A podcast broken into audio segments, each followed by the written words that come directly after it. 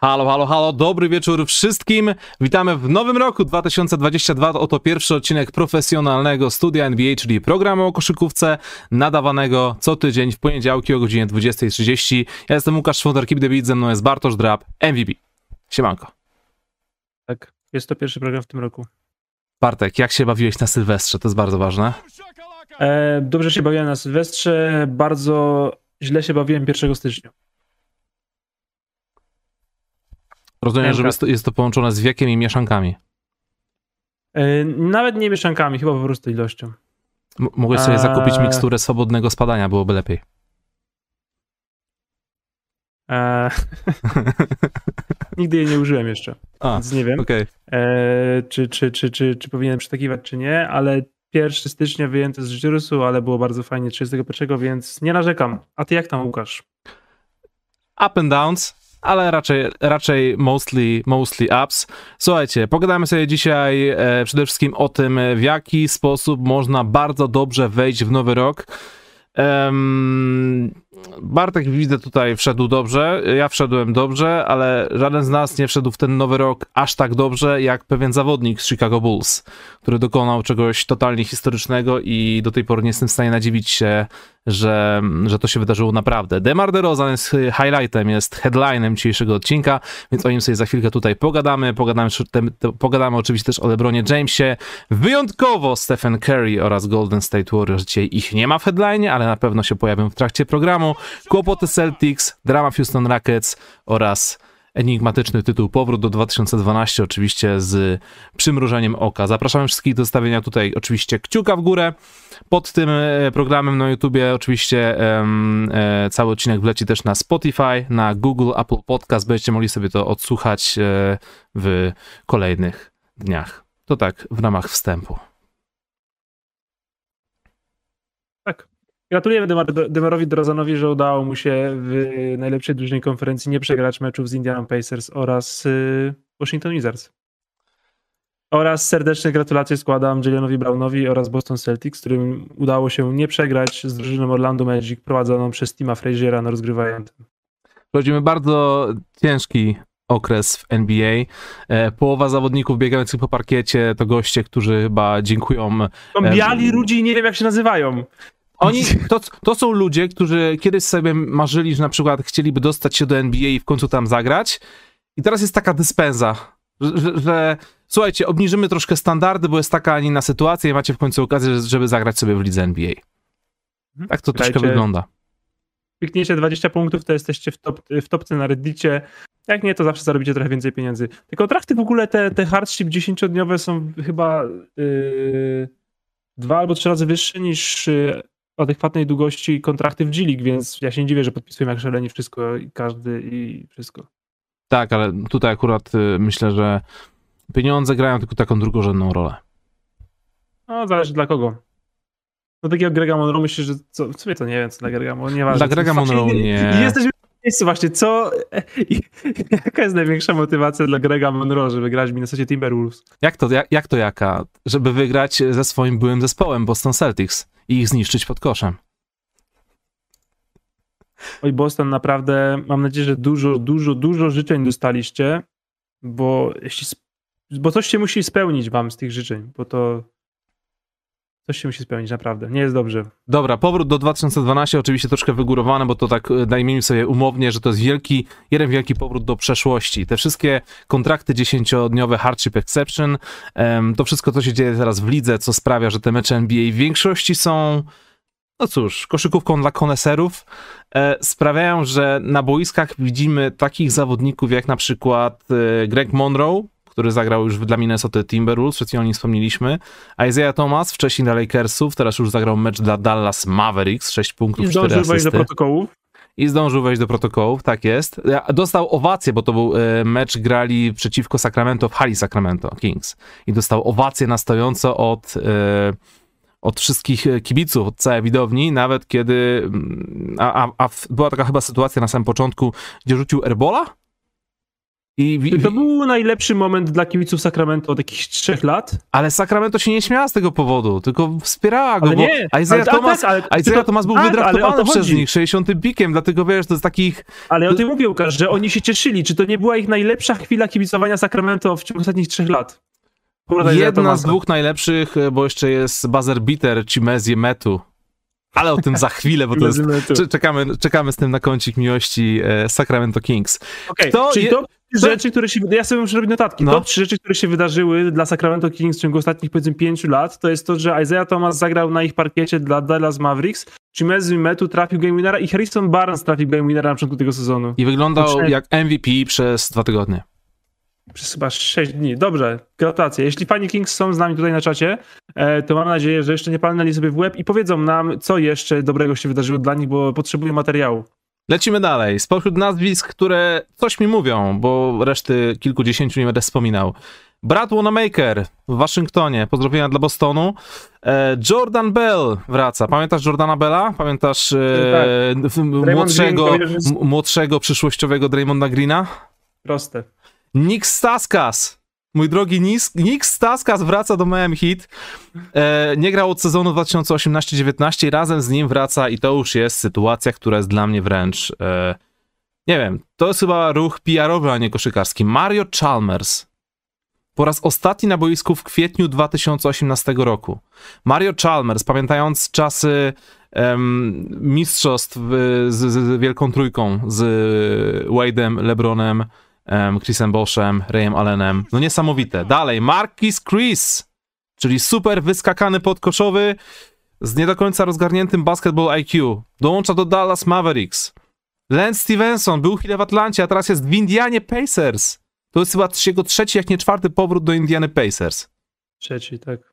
Justin Anderson też do Pacers. Mac McClung, czyli um, fenomen YouTube'owych highlightów. Gorszy Austin Reeves z tego sezonu dla Lakers.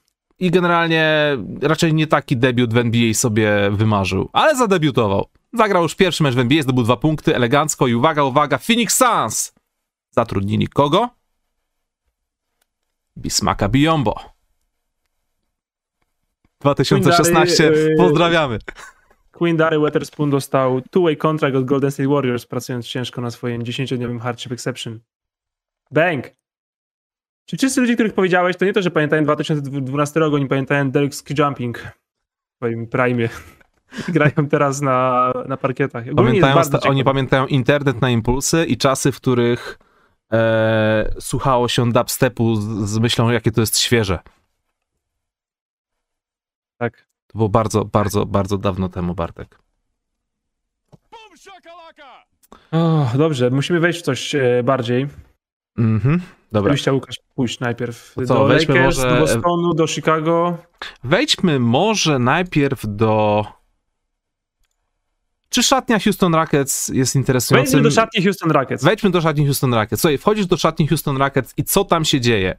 Musisz się uchylić. Musisz się uchylić, bo lata, lata, latają pięści, czy nie latają pięści? Latają przedmioty.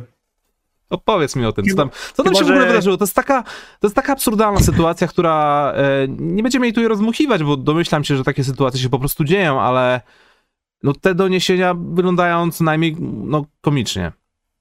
Latają przedmioty, chyba że Kevin Porter Jr. uznał już, że, pojechał, że pojedzie do domu, bo już jest połówka meczu. E, no ogólnie kwestia jest taka, że Houston Rockets nie są najlepszą drużyną koszykówki w historii. E, a Christian Wood nie słynie z y, bycia wzorcowym e, wzorem przykładania się, zaangażowania oraz yy, rzetelności. Mhm. No i spóźnił się chłopaczek, biedaczek na obowiązkowy test COVID. Przez co się spóźnił chłopaczek, biedaczek na rozgrzewkę, przez co się wkurzyli trenerzy i nie wystawili go w pierwszej piące, więc pokazał ostentacyjnie, że o, to w takim razie to on będzie miał w dupie tę pierwszą połowę i robił w niej nic. 0 na 8 z gry, chyba jakaś jedna zbiórka, parę minut i nic.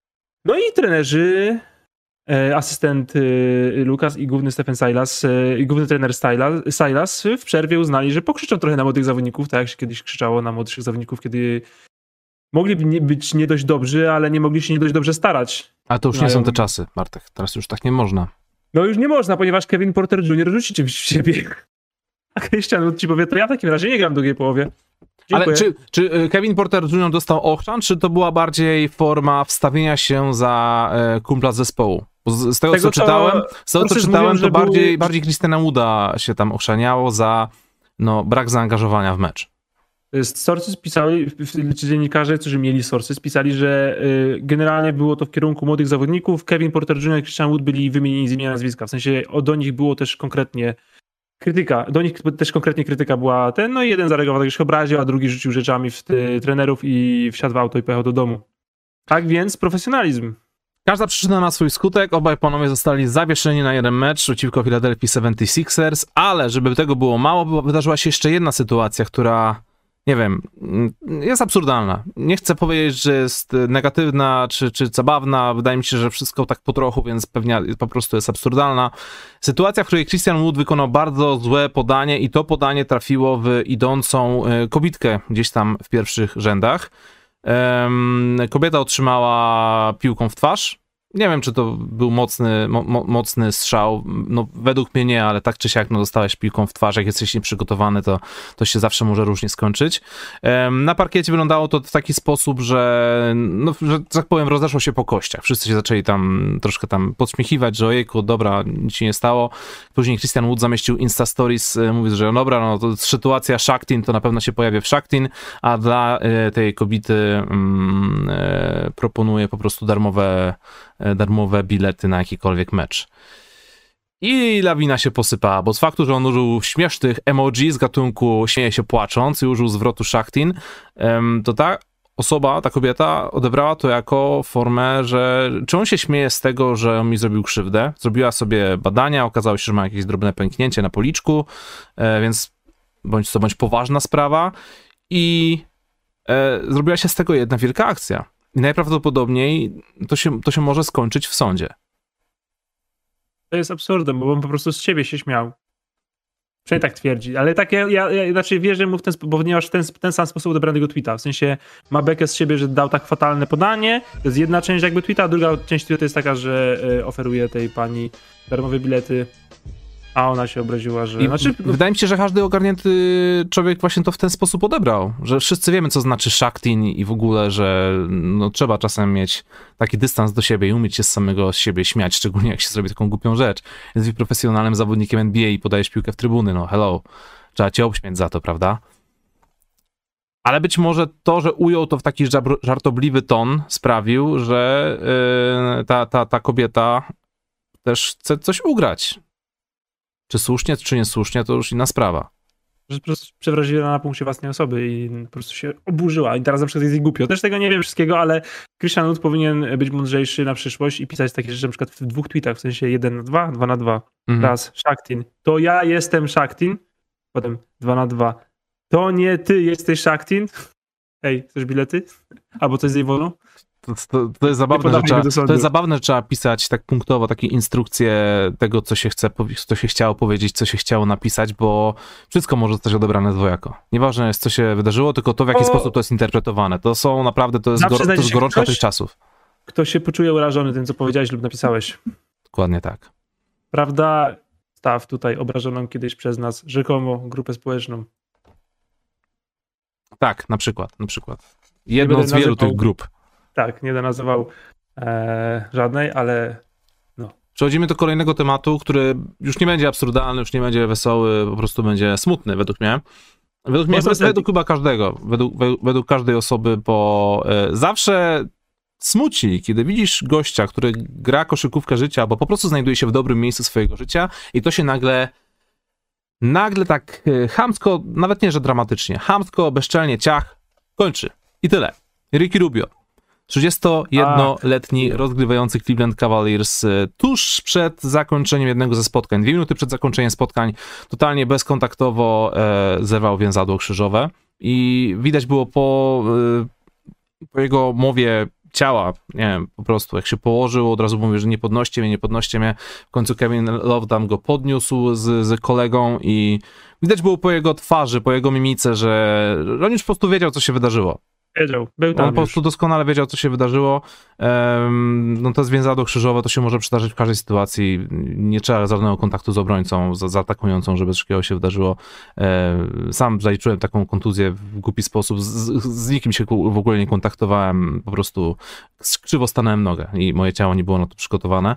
Tylko, że to jest smutne, bo Ricky Rubio ma 31 lat, zalicza statystycznie może to nie jest taki wybitny sezon, bo 13 punktów, 6,5 asysty, 4 zbiórki, ale trafia 36% z gry, w tym 34% za 3, 34% dla Rubio to akurat jest całkiem solidna statystyka. E, zagrał w 34 meczach, w 8 wystartował w tym sezonie i no statystycznie nie wygląda to przekozacko, ale Ricky Rubio był tym gościem, który wprowadził jakość do Cleveland Cavaliers. Kiedy dołączył do Cavs przed tym sezonem, e, troszkę się mm, zastanawialiśmy, czy to nie jest takie zasłanie po prostu na końcówkę e, do jednej z najgorszych drużyn e, w całej lidze NBA. Tymczasem jego obecność sprawiła, że nie wiem, no on na pewno miał tam przeogromny wpływ na to, że ci młodzi zaczęli lepiej grać. Na pewno Darius Garland lepiej zaczął wykorzystać swoje, swoje umiejętności. Ricky Rubio był takim jego mentorem. Wiesz, był generałem na boisku, był motywatorem. Wydaje mi się, że po prostu jeden z głównych architektów e, tegorocznego nagłego, niespodziewanego sukcesu Cleveland Cavaliers. I troszkę szkoda, że tak to się kończy.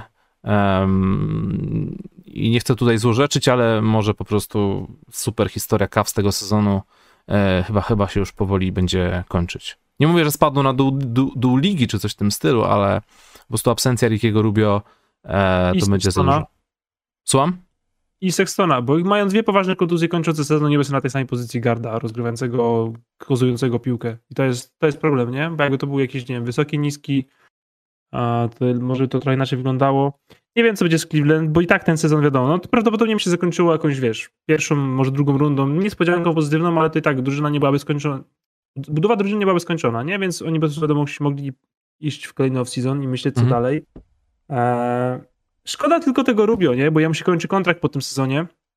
No i on wejdzie w lato z zerwanym wizadłem w wieku 31 lat, to już jest druga jego kontuzja kolana poważna i gdyby był zdrowiu, pewnie dostałby jakąś fajną kaskę od kogoś. A tak prawdopodobnie tych pieniędzy, tych pieniędzy już nie zobaczy nigdy. Ja to nie chcę złorzeczyć, ale to równie dobrze może być zakończenie kariery. Rubio nigdy nie był jakimś niesamowitym atletą, nie jest Russellem Westbrookiem czy Ronem Artestem, którzy chwilę po rozwaleniu sobie kolana mijają, mijają dwa miesiące i oni już wracają w pełni sił. To są jakieś abominacje. Więc no nie fajnie to wygląda i e, tutaj warto wspomnieć jego najlepsze spotkanie tego sezonu, to jest chyba taki highlight, 37 punktów, 8 na 9 trafionych trójek, 8 e, na 9 e, trójek trafił przeciwko Nowemu Jorkowi, dołożył tego też 10 asyst, Minnesota wówczas ten mecz wygrała i pamiętam, że wtedy, kiedy Rubio zaliczył to spotkanie, to nawet pojawił się u nas na miniaturce studia, więc to musiało zrobić naprawdę spore wrażenie. Prostu może chodzi o to, że wszędzie wszyscy go kochają. No i co? Był dzisiaj, było, wczoraj albo dzisiaj był taki wątek na Reddicie właśnie, jacy zawodnicy są wszędzie ulubieńcami bo to prawda. I kurczę, szkoda, bo, bo wiesz, dostałby z 15 za 3 lata na przykład kogoś, a teraz mm. pewnie dostanie jednoroczne minimum i tyle. I znowu będzie musiał walczyć, a, a zawsze będzie, znowu musiał walczyć o miejsce, o przynależność, nie? Przecież on rok temu mówił, że się czuł w ogóle już tak na wylocie i że nie wiedział, czy wróci do NBA i to Cleveland mu tak idealnie usiadło a, i dobrze się tam czuł i pomagał drużynie. A teraz proszę Państwa, Rajon Rondo. Właśnie, Rajon Rondo. Rajon Rondo, czyli, Rajon Rondo, czyli gościu, który powoli dołącza do grona e, tęczowych, tęczowych koszykarzy, czyli tych, którzy e, jak zakończą swoją karierę, będą mieć całą szafę różnych przekolorowych, fajnych strojów NBA. Który to już jest jego klub? Bo owszem, cały czas będę pamiętać Rajona z e, Bostonu, Los Angeles Lakers, ale przecież były te wszystkie średnio udane epizody, czy to w Dallas, Dallas czy, to w, czy to w Sacramento. Kurczę, gdzie on jeszcze był? W Chicago, w Chicago był? Pelicans Chicago był. był. w Pelicans był, wszędzie był, teraz jeszcze Cavs, no elegancko. Chicago był też, tak. Czy wymieniliśmy wszystko?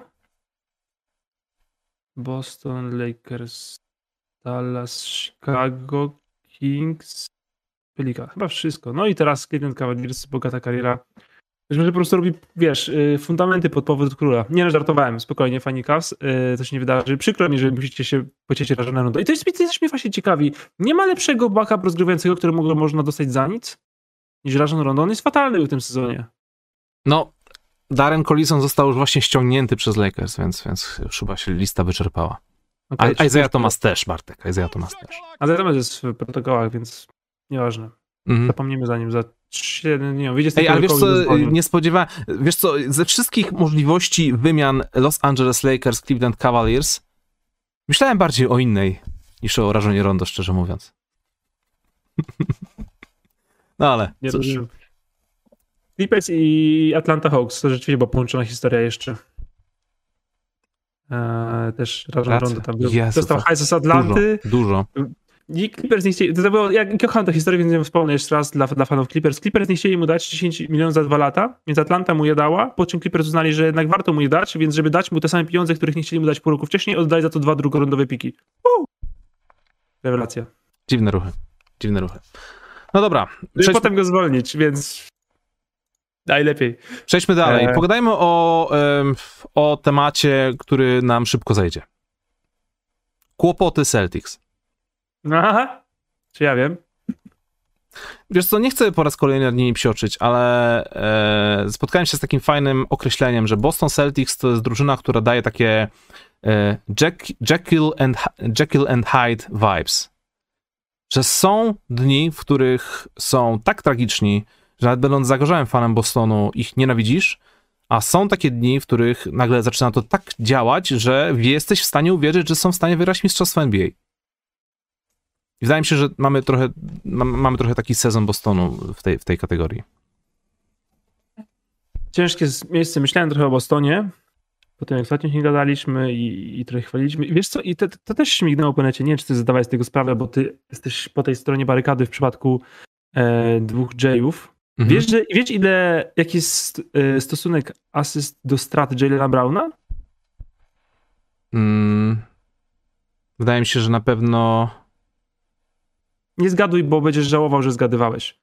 Okej, dobra, Jeden. inaczej. Ma. Jeden. Pięć asyst więcej niż strat w całej karierze. Okej.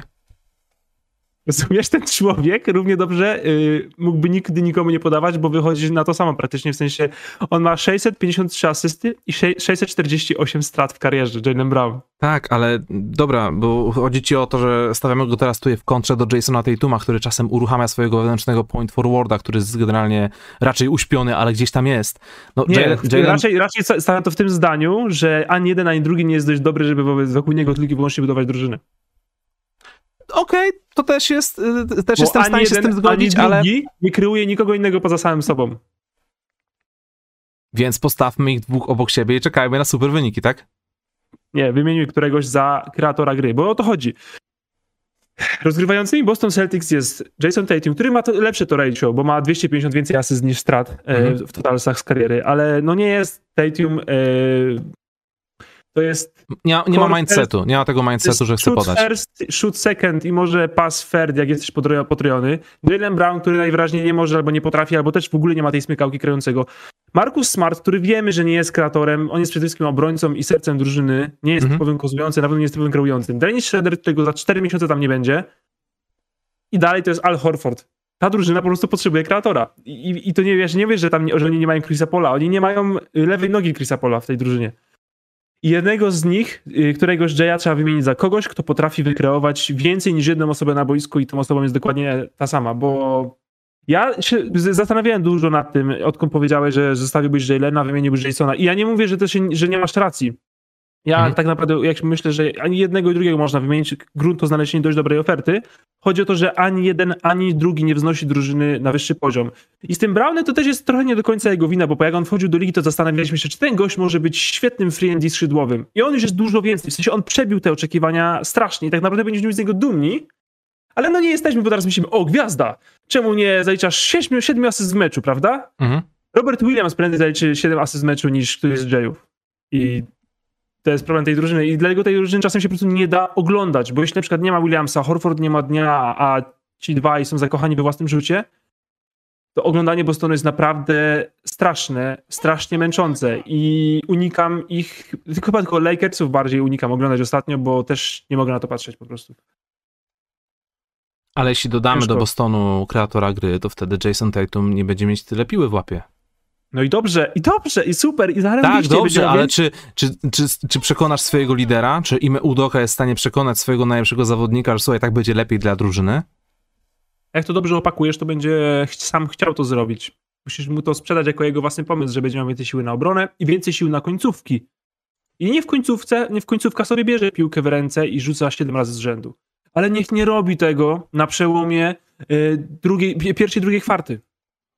E... Albo w trzeciej minucie trzeciej kwarty, kiedy jeszcze powinniśmy coś spróbować zrobić razem, bo jeśli my, jeśli my uznajemy w trzeciej minucie trzeciej kwarty, ojoj, nie mamy za bardzo ataku, więc klepiemy izolację, czyli skazujemy się na klepanie izolacji 19 minut, więc jak ja bym wiedział takie coś, jakby imię Udo pisał mi SMS-a, hej stary, przechodzimy w klepanie izolacji, bo nie mam ataku, to ja bym wyłączał ten mecz. Ale nie wiem tego, oglądam i się w tym się łapię. O Jezu, oglądałem 20 minut klepania izolacji. Nie chciałem tego robić, ale Boston Celtics znowu mnie macie. E, z faktu, że koszkówka to emocje, to pozwoli, że przedstawię ci tutaj e, taką prasówkę Bostonu z ostatnich kilku dni. E, bo wiesz, emocje. Mamy tutaj takie parabole, nie? Smutek, radość i tak, tak to właśnie jest w bostońskim serduszku. Że smutno jest przegrać z Minnesotą, grającą bez swojej pierwszej piątki i smutno jest przegrywać 44 do 22 w sferze podkoszowej, ale wesoło jest wygrać z Phoenix Suns, nie? Jedną z najlepszych drużyn w lidze i wesoło jest patrzeć na Roberta Williamsa robiącego kozackie triple-double, prawda? Super. Tylko smutno, jak trafiasz te, tylko 4 z 42 oddanych trójek przeciwko Clippersom, którzy grają bez swojego zawodnika Paula George'a, nie? Ale później wesoło, jak widzisz Jane'a Browna, który zrobił sobie 50 punktów i 11, 11 zbiórek i to jest dopiero 11 taki mecz 50-punktowy w, w całej nie bogatej musisz, prehistorii Boston. Celtics, ale troszkę smutno, że musisz mieć zawodnika, który rzuci 50 punktów, żeby wygrać z Orlando Magic. Właśnie i że fajnie, że, że wygrałeś, bo ci sypnął 50 punktów i nie musisz myśleć o tym, że y, miałeś dogrywkę z Orlando, gdzie na, na point guardzie wyszedł Tim Frazier, przegrywałeś 14 punktami na 3,5 punkta, 3,5 minuty do końca meczu i po prostu się zorientowałeś, hej, to jest Orlando Magic, druga najgorsza drużyna w konferencji, oni nie są w stanie rzucić punktów nam i możemy zdobyć 14 punktów minuty, oni nie zdobędą żadnych. No i tak się właśnie stało, po prostu pojechali w run 14-2 I, tak. i nagle w Orlando się okazało, o, Orlando, nie mają rozgrywającego, nie mają skrzydłowych, mają samych wysokich, nie potrafią rzucić piłki do kosza. Jejku! Czemu nie ogarnęliśmy tego w trzeciej kwarcie, kiedy straciliśmy 15, y, 10 y, punktów przewagi w 5 punktową stratę w ciągu 6 minut. Bo koszykówka to emocje, Bartek. Naprawdę Wiesz co, obawiam się, teraz, teraz do, to mnie to dotarło, obawiam się, że my przegadamy cały rok o Bostonie, a na koniec dostaną 4-0 Swift w pierwszej rundzie i w ogóle i, i tak naprawdę zmarnowaliśmy czas. No, jeśli się dojdą do playoffów, ale przejdźmy teraz z faktu, że Boston ma, nie mają czegoś, co mają chociażby Golden State Warriors. I nie mówię tutaj o talencie czy, czy, czy o zwycięstwach, tylko po prostu jakiejś System takiej gry. stabilności. System gry, stabilność, takie rzeczy. I tutaj bardzo chciałem pochwalić Golden State Warriors, jak zresztą w każdy poniedziałkowy program y, od samego początku sezonu, że fajnie jest wygrać ze zdrowymi Utah Jazz, kiedy masz, e, kiedy, kiedy grasz przeciwko systemowi obronnemu opartemu na jednym zawodniku, na Rudim Gobercie, prawda? A twój system obronny w sumie też, też jest oparty na jednym zawodniku, Draymondzie Greenie. Tylko że, ten, tylko, że kiedy Draymond Green nie gra w tym meczu i grasz przeciwko takiej machinie jak na Oliwieni Utah Jazz, to kurczę, no raczej powinieneś sobie nie poradzić, a mimo to Golden State Warriors to wyrwali. I to jest naprawdę super, bo wcześniej pokazywali, że potrafią wygrywać bez Wigginsa. Teraz pokazali, że są w stanie wygrać stopką ligi bez, e, bez Draymonda Greena. No i oczywiście argument, e, który jest powtarzany za każdym razem. Przecież tam nawet jeszcze nie ma Kleja Thompsona i Wisemana. A myślałem, że argumentem będzie, ale Hassan Whiteside nie grał, więc się nie liczy. Bo Utah byli bardzo minusowi, kiedy Rudy Gobert się na ławce. Tak, bo, e, bo, ogóle... bo Rudy Gay, uwaga, nie jest centrem nie, nie na tak dobrze poukładaną drużynę. Jeszcze przynajmniej, bo może to jest po prostu też kwestia zgrania Utah. I to jest ciekawe, bo też sobie ostatnio trochę myślałem o Utah Jazz. Jak widzicie, miałem bardzo dużo czasu na myślenie. Mhm. E, I tak myślałem sobie, czy naprawdę powinniśmy myśleć tylko, że Phoenix, Golden State, czy naprawdę nie powinniśmy myśleć o Utah też? Ale Utah właśnie... To jest Bartek, to jest... bo za, zacznę wierzyć, że mówisz na serio. Nie, serio, troszkę tak myślałem. No wiesz, ja staram się challenge'ować sam siebie. Nowy rok, nowy ty. Potem na przykład dochodzę do tych samych wniosków co na początku, ale przynajmniej dałem sobie szansę, prawda? Mhm. Eee, no i właśnie chciałem trochę poczekać, chciałem tych Utah jeszcze zobaczyć. Przede wszystkim chciałem ich zobaczyć z dobrymi drużynami, bo Utah nie gra z dobrymi drużynami. To jest ich pierwszy mecz z dobrymi drużynami. Oni nie grali jeszcze ani razu z Phoenix chyba. To był pierwszy mecz z Golden State. Nie grali z Brooklynem, e, nie grali chyba z Milwaukee jeszcze. Mogłem nie do końca trafić wszystkie drużyny, ale tak generalnie nie grali z takimi najlepszymi drużynami, a na pewno nie w szczycie swoich jakby takich formy i teraz Warriors nie byli w szczycie formy i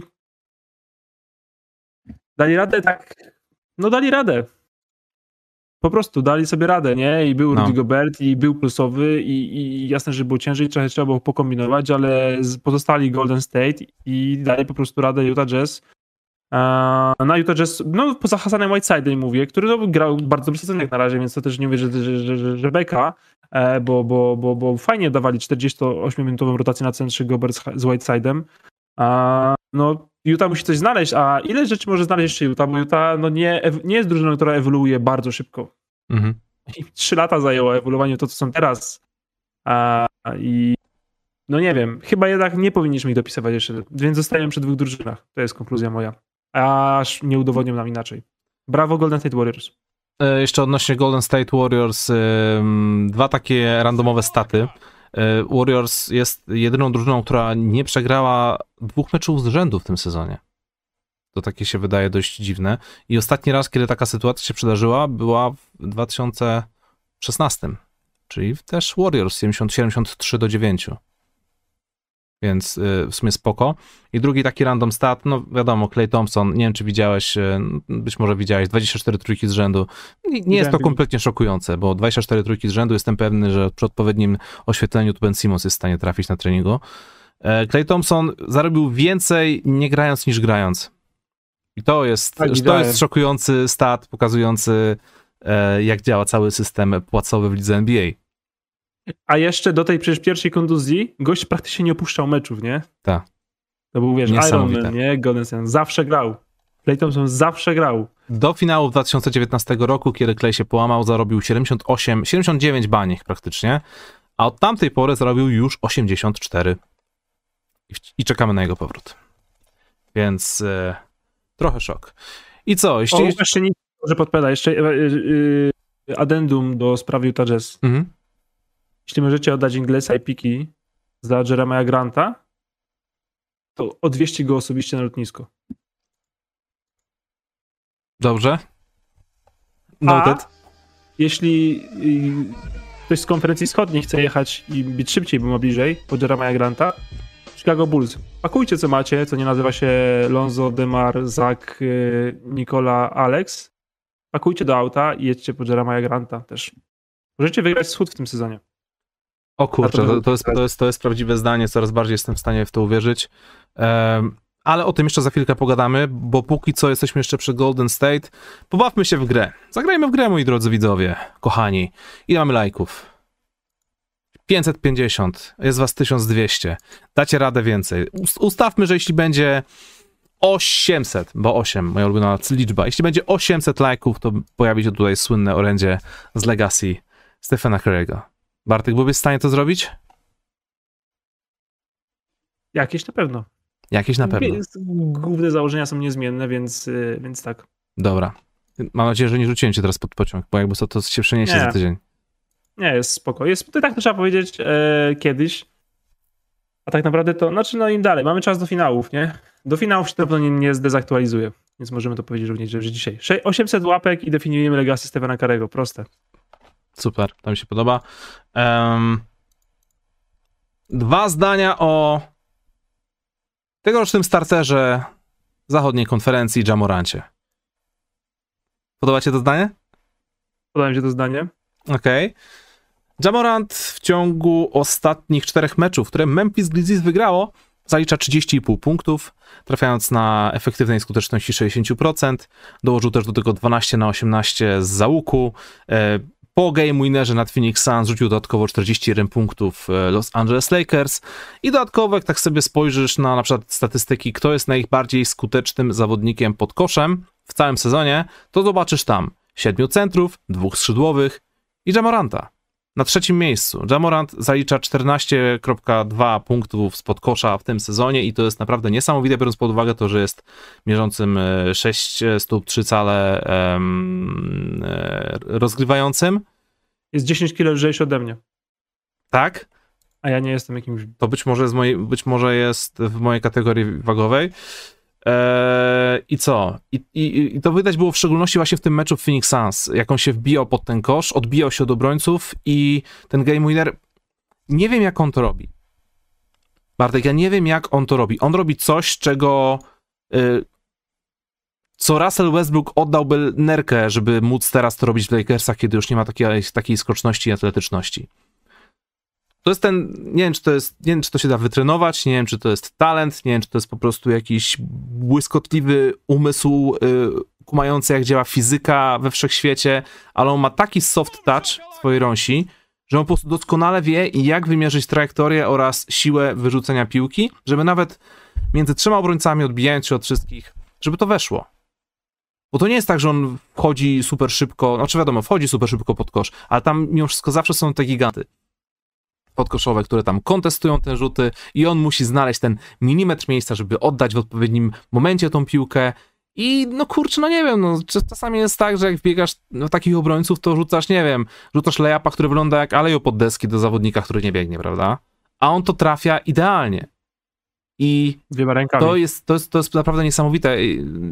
Ja jestem w stanie na to patrzeć cały czas, bo wiesz, jako zawodnik, który mm, lubi wchodzić pod kosz, ale nigdy nie dawał danków, taka umiejętność y, robienia takich layupów, które nie są floaterami, bo wiadomo, to jest jakby zupełnie inna technika, to jest, y, to jest, nie wiem, no, to jest dar.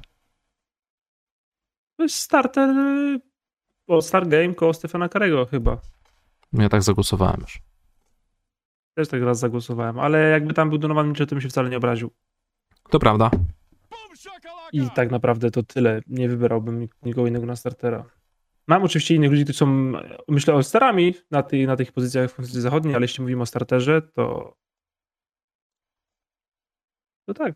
Ja myślę, że no kurczę, no wiecie, ja, ja, ja, ja uważam, że Jamoran skoczy w Hall of Fame. E, więc no. to się musi dziać, nie? Po prostu gość musi być niezwykły i już jest niezwykły. Ma ile to jest jego, ile ma 20 lat? To jest jego trzeci sezon? drugi, no nieważne, strasznie młody zawodnik. Tak właśnie chodzi o to, nie, że punkty spod kosza. Z punkty spod kosza to naprawdę trzeba mieć siłę i technikę, on nie ma siły w ogóle. Mhm. E, więc tej techniki trzeba mieć naprawdę bardzo, bardzo dużo. No przecież takimi ostatnimi, powiedzmy, wirtuozami z takimi kiepskimi warunkami fizycznymi pod koszem to był Kyrie Irving zawsze. Iverson. A, i Kary, kiedy był Flashy jeszcze, tak w 2014, 15, 16. Mhm. Już nie jest taki, zresztą za 3 to więcej niż za 2, ale to, to, były, to byli tacy właśnie goście, którzy zawsze jakoś to wkręcili, nie? No ta, taki, takich zawodników się po prostu docenia, bo się pojawiają bardzo rzadko w całej historii, więc, więc tak. Jeśli, jeśli, jeśli pojawiają się tutaj takie nazwiska jak Allen Iverson, um, Kyrie Irving, Stephen Curry, no to masz rację, no, Jamoran dołączy do Hall of Fame, jeśli, jeśli dołączy do tego grona. No wiesz, no, kto jest następny z takich młodych zawodników, takich pewniaków? Taylor Horto Tucker? Nie, no, Dobra, chcesz pogadać o sile, tak? Chcesz pogadać o sile i wchodzeniu pod kosz, więc e, może teraz jeszcze dwa słówka o zawodniku, który już powinien w zasadzie e, się de de deklinować, że tak sobie z angielszcze, e, z polszcze w sensie angielszczyzmy. LeBron James, 37-letni zawodnik, profesjonalny koszykarz, spędzający połowę życia, połowę życia w NBA niż, niż, niż przed NBA. W grudniu jego statystyki wynosiły 31 punktów, 9 zbiórek i 6,5 asysty. LeBron skoczył właśnie na drugie miejsce na liście strzelców i ma więcej e, meczów 30-punktowych niż tacy goście jak Kevin Durant czy Stephen Curry. Oprócz tego zadebiutował w roli centra i sobie całkiem dobrze w tej roli centra działa, więc można śmiało powiedzieć, że ten zawodnik, że ten zawodnik naprawdę spełnia się w ciągu całej swojej kariery, spełnia się, spełniał się na, na każdej pozycji, dosłownie na każdej pozycji, na jakiej, na jakiej wychodził na boisku. E...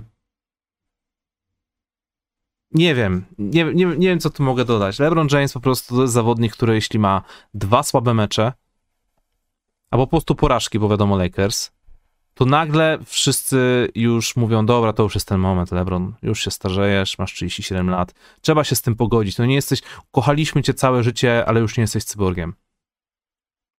Po czym przez kolejne 5 spotkań Lebron rzuca 30 punktów średnio, e, testuje zupełnie nowe rzeczy w swoim 19 sezonie, rzuca 43 punkty e, i 14 zbiórek i co najbardziej imponujące chyba w tym statline, robi 0 strat, e, grając przeciwko Portland, przy okazji dobijając 30, 36 tysięcy punktów, dołączając do grona z Karlem Malonem i Karim Abdul-Jabbarem, z takimi stacjami. I tak wiesz, tak można powtarzać w kółko, w kółko, w kółko. To jest LeBron James. To jest po prostu każde jego tąpnięcie na boisku, na parkiecie, NBA, wyjście na mecz.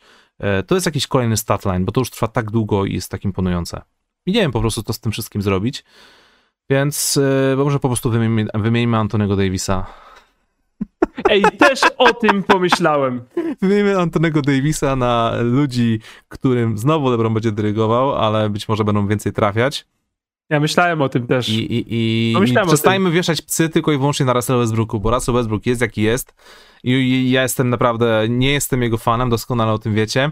Mm, męczy mnie jego rzucanie za trzy, męczą mnie przede wszystkim jego straty i decyzje boiskowe, ale jeśli mamy tutaj, mamy tutaj szukać kozła ofiarnego porażek Lakers, to sorry, ale sądzę, że nad Westbrookiem jest jednak Anthony Davis. Ale ja też pomyślałem wczoraj chyba, albo wczoraj pod prysznicem, skoro nie da się wymienić Westbrooka, wymieńmy innego zawodnika, któremu możemy kupującemu mówić, że jest top 10 ligi. Mamy takiego zawodnika. Dokładnie. W teoretycznym prime w drużynie. Anthony Davis. Masakra, bo tak naprawdę, ale wiesz, to też to, to by się generalnie wyglądało trochę jak e, Cavs 2018, w sensie, dobra, nie ma obrony, wiemy, że tej obrony nie będzie. No. Po prostu czterech strzelców na boisko, LeBron, masz tutaj piłkę, zapraszam do tanga. Co tam zrobicie? To git. Dajcie znać, jak poszło. My tu posiedzimy. A po co Anthony Davis jest potrzebny Lakersom? Po to, bo potrzebują podkoszowego, prawda? A zobacz, że w ostatnim tygodniu ten problem się rozwiązał, bo mamy LeBrona Jamesa. Więc no. postawmy LeBrona Jamesa na piątce, niech będzie, niech uruchomi swojego wewnętrznego Nikoli Jokicia, no bo kurczę, też potrafi być Nikolą Jokiciem.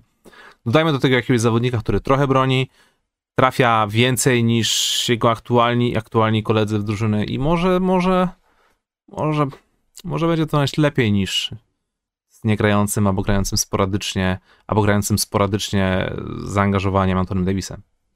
To by było naprawdę jakby niby wymienili e, e, e, Antonego Davisa, to by naprawdę był taki turnaround, że wiesz, masz mistrzowską drużynę, wymieniasz pół składu, po czym się mm. jednak nie do końca psuje, znowu wymieniasz cały skład, za Westbrooka, podpisujesz totalnie nowych ludzi, pół sezonu i wymieniasz Antonego Davisa. Boże, ale by było, nie? Ale do bez kitu, nie? Czy, czy, czy, czy, lepiej, żeby Lakers mieli teraz trzech dobrych uniwersalnych skrzydłowych, czy Antonego Davisa? Opcja numer jeden straszne, straszne to jest, że te myśli nam przychodzą do głowy, ale one nie są e, z dupy, nie są absurdalne. E, nie wydarzą się, nie wymienia się Antonego Davisa z Lakers, mhm. z dużego rynku, ale nie uważam, że, że, te, że te myśli są e, z czapy. Naprawdę LeBron jest tak dobry, a Davis tak nie można na nim polegać po prostu. Ciężko się na to patrzy i to jest w ogóle też absurd, że w ogóle teraz mówisz, że skoro line-upy z LeBronem na centrze działają tak dobrze, to naszymi, naszą rotacją centrów od teraz będzie Anthony Davis, LeBron James. Co? Ten chłop ma 37 lat, dajcie mu spokój. Random stat, wiadomo, bardzo niska, bardzo niewielka próba, ale to jest random stat i y, otwiera to oczy, być może, na przyszłość. Kiedy LeBron James grał na centrze, to Russell Westbrook nagle zaczął trafiać 55% z gry, a nie 43%. Może to naprawia cały problem spacingu w Lakers. Tak jak było w Houston Rockets. Kiedy e, Westbrook grał najlepiej w Rockets? Jak mu management wymienił Clint'a Capelę, po prostu. No. Był Capela, Harden, e, Westbrook, dwóch strzelców. Było za ciasno. Wymienili Capelę, gdzie takie, proszę bardzo, jesteś teraz centrem. E, Russell Westbrook jest my best friend now i Westbrook wyglądał jak All NBA First Team. W tym momencie, no. kiedy nie było kapeli i był zdrowy. On tam uruchamia też swojego wewnętrznego point forwarda. Nawet mu tam to wychodziło przez te, ile, trzy miesiące. Bo mógł jechał, jechać do obręczy. Do no. obręczy, do obręczy, do obręczy, do obręczy, bo nikogo tam nie było. Dobrze, Bartek, słuchaj, e, lecimy dalej. Przyspieszmy troszkę tematy, bo jeszcze mamy, mamy istotne, jeszcze oczywiście później pytania od wszystkich tutaj donatujących, e, za, za, których po prostu dziękujemy. Um, tak, dziękujemy za donatujących. Brawo, dobre zdanie, Łukasz. E, Antony Davis, zawodnik, którego ja wrzuciłem do top 10 przed sezonem. Ty nie wrzuciłeś. Tak, prawda? No, tak sądzę, no. E, szybko sprawdzę. Dziesiąte miejsce mieliśmy. Dziesiąte miejsce? Okej, okay, ja go miałem chyba nawet ciut wyżej, ale nie jestem pewny, nie pamiętam. W każdym razie, okay, chciałbym dokonać e, E, reasumpcji. Nie wiem, czy to jest dobre słowo, ale jest popularne ostatnio w temacie w, w Polsce. E, chciałbym po prostu dokonać pewnej zmiany i w miejsce Antonego Davisa wrzucić Demara DeRozana. Demar DeRozan na ten moment wygląda dla mnie jak top ten ligi. I sorry, i sorry, i, i, ja zacznę może od, y, od końca, bo nie będę teraz wam przytaczał jego statystyk, chociaż za chwilkę pewnie je wam przytoczę, e, ale mam wrażenie, że Demar DeRozan y, ma, przychodzi taką narrację jak e, Jimmy Butler dwa lata temu. Czyli gość, o którym mówiliśmy, że jest w stanie być najlepszym zawodnikiem w NBA, ale nikt tego nie powie na serio. Bo to Jimmy Butler i to się może za chwilę skończyć i to trwa chwilę. Wiesz, o co mi chodzi? I DeMar DeRozan przechodzi teraz ten DeMar DeRozan przechodzi teraz ten moment. To jest wyższy poziom niż TJ Warren, dlatego traktujemy to bardziej poważnie. Yy, ale to jeszcze nie jest poziom LeBrona Jamesa, tylko to jest poziom Jimmy'ego Butlera. Więc się zastanawiamy, czy, czy możemy to na pewno traktować poważnie, ale w sumie chcielibyśmy uwierzyć, że to jest na poważnie.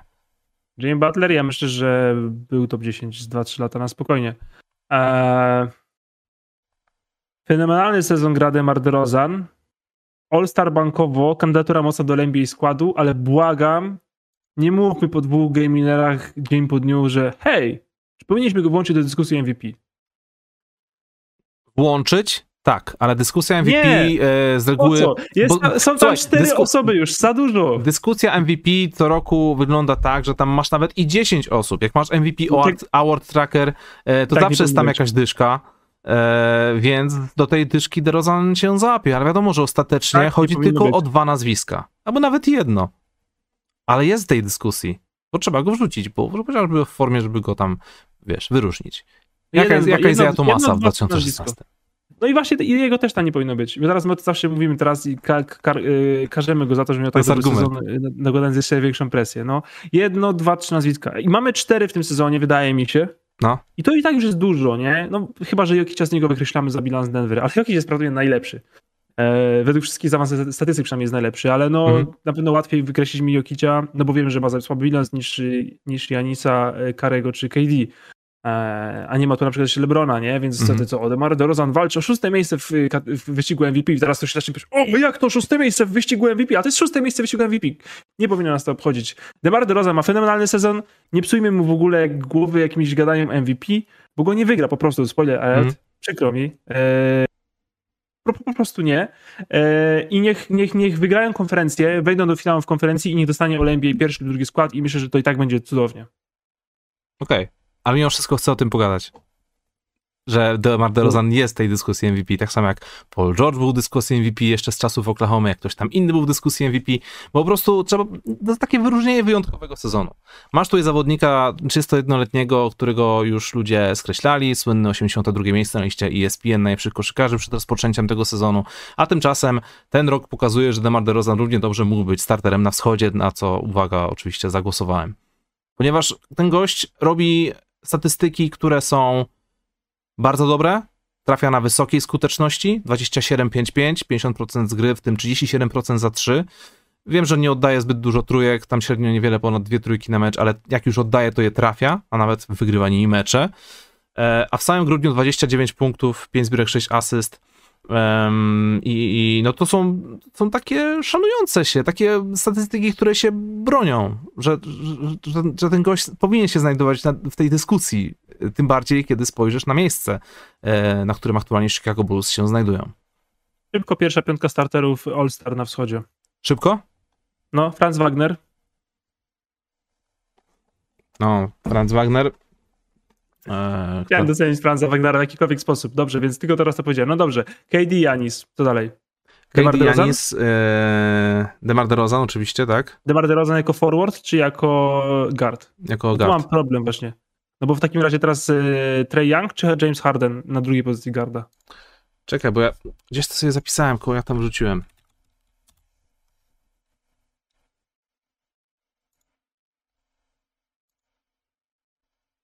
Momencik, momencik, momencik.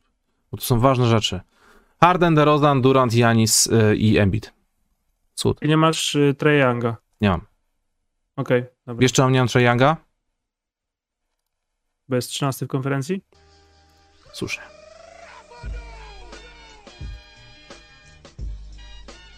Atlanta to też jest naprawdę... Wrzuciłbym Trae Younga, gdyby przynajmniej wyliczyli się w walce o play-in. Ale wiesz, Na ten że, moment. Tyle, to tyle punktów co Stephen Curry, nie? No wiem. A, świetnie sezon ma e, I czat jak coś widzimy, że jest 800 łapek, ale dojdziemy do tego organicznie, po Tak, kolei. tak, tak. Zastanawiam się na razie nad tym, Pogadajmy o, o, o, o, Demarze, o Demarze de Jordanie.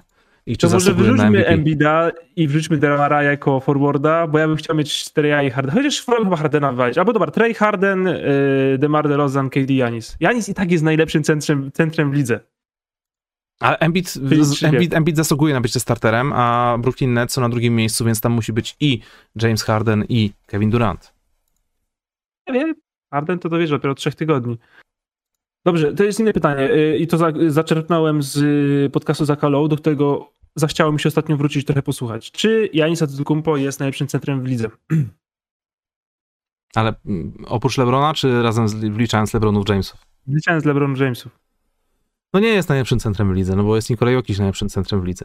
I to już jest takie Dobrze. popularne, proste, y, proste rozwiązanie, ale no sorry, sam przed chwilą powiedziałeś y, i to jest szeroko znana wiedza, że Nikola Jokic pod względem wszystkich zaawansowanych statystyk jest numerem jeden. Tak, ale zobacz, jak daleko doszliśmy w ciągu ost- ostatnich pięciu lat. Z No. Janisem Antetokounmpo. Jaką podróż ten chłopak przeżył. Zastanawiam się teraz, zastanawiam się teraz i ja się autentycznie tym zastanawiam, czy Janis Antetokounmpo nie jest najlepszym centrum w lidze. Bo Brook Lopez wyleciał yy, z gry, bo jest ma plecy, chociaż mamy nadzieję, że wróci na playoffy. I Janis Antetokounmpo bardzo dużo tych minut wypełnia, często na boisku z Portisem, ale wtedy to raczej Janis kryje centrów i pierwszy broni obręczy niż jest pomoc, pomo- obrońcą z pomocy. Jest fenomenalny po prostu w tym, a w ataku Janis Antetokounmpo jest fenomenalny we wszystkim, co robi po prostu. Mhm. Nieprawdopodobny. Ja, ja, wydaje mi się, że wciąż sezon Janisa Antetokounmpo idzie trochę pod radarem, przez to, że, że Bucks mieli problemy, ale właśnie nie wiem o co chodzi, bo przecież Denver też mieli problemy i wszystkie inne drużyny miały problemy tak naprawdę poza Golden State praktycznie. Nie mówię, że nie mieli żadnych, ale w porównaniu z innymi mieli mniej. Mhm. Janis jest nieprawdopodobny. Ten gość jest naprawdę, no jest po prostu LeBronem z atl- atletyzmem praktycznie, jeśli chodzi o wpływ na grę, nie o styl. Bo, Tak. bo LeBronowi czasem widać, że brakuje w nogach po prostu, że nie potrafi, wiesz, wrzucić typa już z piłką do kosza, że czasem go ktoś zablokuje. Janisa nikt nie blokuje, nie? Od Janisa się odbijasz 3 metry od kosza, a on robi wsad z miejsca. No. Janis jest absolutnie nieprawdopodobny. I to nie chodzi o to, że, że też robi tylko z meczu z Pelicans, chociaż ostatnio robi to w meczu z Pelicans, biedny Herb Jones, ale po prostu kto tam nie przyjdzie, nie ma na niego żadnej siły, po prostu na tego typa nie ma siły. Nie no, ja się z tym całkowicie zgadzam, ale teraz mi przypomniałeś taką jedną rzecz, której chciałem wspomnieć w ramach e, takiej, takiej dygresji. Kevin Garnett ostatnio zamieścił listę pięciu zawodników, którzy według niego zasługują na MVP. I w tych pięciu nazwiskach nie ma Janisa Antetokounmpo. I strasznie mnie to zdziwiło. Czy on przypadkiem zapomniał o istnieniu Janisa? Istnieniu, Jan- istnieniu gościa, którego gra, e, jakby to ująć... Gra Janisa przypomina Kevina Garnetta, chcio- który chciałby grać w ten sposób. O. Więc, Wiesz co, jak, więc jak nie wiem. to jest Kevin Garnett, że go nie umieścił, to wiesz jakie, jakby dwie pierwsze myśli, czyli jakbym miał zgadywać, to dwa, dwa moje pierwsze typy, czemu tak się stało? Albo go to boli, No, albo nie ogląda meczów. I po prostu mu to przeszło, no bo mówię, to może przejść pod radarem, no bo Milwaukee nie jest jakimś hot tematem, nie, nie są w nagłówkach codziennie, jak Golden State na przykład. I to nie jest przytyk do Golden State, po prostu fakt, oni są cały czas w nagłówkach, nie? no. I, I się tak nie mówi o Janisie, o Bucks. Wydaje mi się, że bardzo się mało mówi o Janisie w ogóle, nie? I po prostu może tego nie widział Kevin Garnett, jak, jak Janis jest dobry w tym sezonie. No chyba, A że, chyba, że typ, tak walnął 50, żeby zamknąć w finały. No chyba, że ta Tydzień tym, chyba, jak myśleliśmy, że trzeba mógł amputować kolano. tak, a chyba, chyba, że ta sugestia odnośnie tego, że nie chcesz propsować gościa, który jest do ciebie zbyt podobny, jest petty. No zobacz, jeśli, jeśli to prawda oczywiście, to tylko takie, takie gadanie, puszczanie w eter. No. Są, dwa rodzaje ludzi, są dwa rodzaje ludzi, bo taki Shaquille O'Neal na przykład widzi w Janisie, w Janisie siebie i za każdym razem go chwali, że jest super. Bo wie, że, Mhm. pod, wie, że podświadomie chwali też samego siebie. Cały szach zresztą, nie? Mhm. No są dwa typy ludzi, nie? Są tacy typy, są, są, są tacy ludzie, którzy nigdy nie skomentują, jak pobijesz ich rekord, a są tacy, którzy przyjdą na ten mecz, żeby ci pogratulować zaraz, jak pobijesz ten rekord. Ale słuchaj, wróćmy jeszcze na chwilkę do Demara de Jordana. Jordana, dobrze. dwa buzzer bitery i to takie buzzer bitery z gatunku tych top, takie wiesz, że gdyby to był rzut w playoffach, to byśmy mieli to w highlightach przez najbliższe 30 lat. Szkoda, że to były tylko mecze sezonu zasadniczego przeciwko kiepskim drużynom, ale mimo wszystko były to. niesamowite highlighty. Yy, Zrobił to dzień po dniu, co jest też yy, jakimś rekordem, bo ostatni raz yy, dwa buzzer bitery z rzędu zrobił Larry Bird 35 lat temu, ale to nie było dzień po dniu, bo on tam miał dzień przerwy, więc to jest statystyka. I zrobił to jeszcze w dwóch różnych latach. Tego się już nigdzie, nigdy nie pobije Bartek. Prawdopodobnie nie za naszego życia, no. Powiem ci Ale tak, ten pierwszy... ten pierwszy to był kosmos. Ten pierwszy to był, to był takie, to był takie FU, nie? Fuck you shot. Dobra, zrobię to. Wiesz, Mi się wydaje, puszczam, puszczam, skalkulował czas, bo on tak kozuje, kozuje, kozuje i nagle, tak ja to przynajmniej odczytuję z jego twarz. Kozuje, kozuje, uuu, zostały dwie sekundy. No. No to mogę zrobić krok i rzucić. No i zrobiłem krok i rzuciłem. No Zobacz. Z jednej nogi, bo miałem czas tylko na jeden krok. Ja sobie muszę to przeczytać, bo sobie spisałem kilka takich podpunktów, to jest bardzo istotne. Demar DeRozan, gość, który walczy z łatką nie rzucającego za trzy, yy, gość, który walczy z łatką typa, który nie rzuca za trzy punkty, chociaż trafia już 37% w tym sezonie, oddaje niewiele ponad dwie trójki na mecz, czyli naprawdę bardzo, bardzo mało. W ciągu tych ostatnich kilku spotkań chyba trafił 6 na 9 trójek, więc no za, o- 9 trójek oddanych na kilka spotkań to jest bardzo niewiele w dzisiejszych czasach. I słuchaj, decyduje się na rzut z jednej nóżki za trzy punkty, niczym Kamil Hanas w swoim prime, ponieważ tak, ponieważ tak, przegrywamy, ja sobie rzucę z jednej nóżki, bo nikt mi tego nie zabroni. I słuchaj, mamy, mamy dobrego defensora, Troja, Troja Krega. Doskoczył w tempo, skontestował ładnie rzut, em, ustawił się w taki sposób, żeby przypadkiem nie sfaulować, żeby nie było rzutów wolnych. Wszystko było super. Wcześniej się tam przebił przez zasłonę, żeby nie było switcha. Akcja była perfekcyjna. I dodajmy sobie te wszystkie punkciki e, i te wszystkie te, te, te, te takie aspekty jednocześnie mówią, że, że to była świetna akcja ze strony obrońców. Ten rzut nie ma prawa się udać. Dlatego to, że weszło, sprawiło, że ten rzut jest tak niesamowicie wyjątkowy. Gość, który nie rzuca za trzy punkty, zmuszasz go do oddania rzutu z cholernie trudnej, wręcz absurdalnej pozycji, wysyłasz na niego dobrego obrońcę, a on mimo wszystko to trafia. Sorry, ale dlatego to będzie aż tak bardzo zapamiętane. A drugi? A drugi, Też nie jest jakiś... To też jest tak, że drugi jakiś casualowo sobie layup skończył, nie? no drugi to po prostu, Demar DeRozan tam później powiedział, że najważniejsze było dla niego to, żeby em, nie nadepnąć na linię. Bo wcześniej Kyle Kuzma miał- być bohaterem tego meczu. Waszy- Waszyngton wygrał dwoma punktami po, po tej trójce Kuzmy i wszystko było super. Chicago mieli zaledwie 3 sekundy na akcję. Więc y, De- DeRozan się tam uciekł, mimo tego, że obrońca e, solidnie, solidnie zareagował, bo tam chcieli chyba przebić się przez zasłonę, ale było, doszło do odpowiedniej rotacji, więc obrońca jeden dobiegł, ale wyskoczył, bo DeRozan zrobił pompkę, drugi zawodnik, czyli Bradley Bill już wyskoczył po prostu. No ręka była tak, nie? A DeRozan czyściutko za trzy.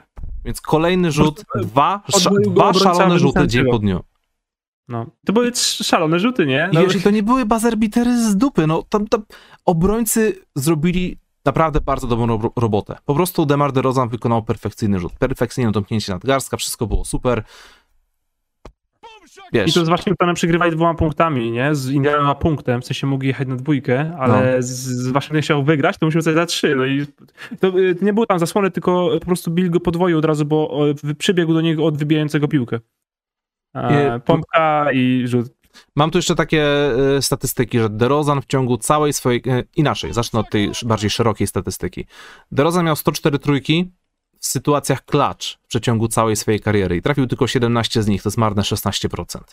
Ale w sytuacjach, w których DeRozan mógł oddać, mógł trafić buzzer bitera, e, było 20 takich sytuacji w całej jego karierze. Buzzer bitery za 3 punkty. Trafił tylko jeden taki rzut, jeden na 20.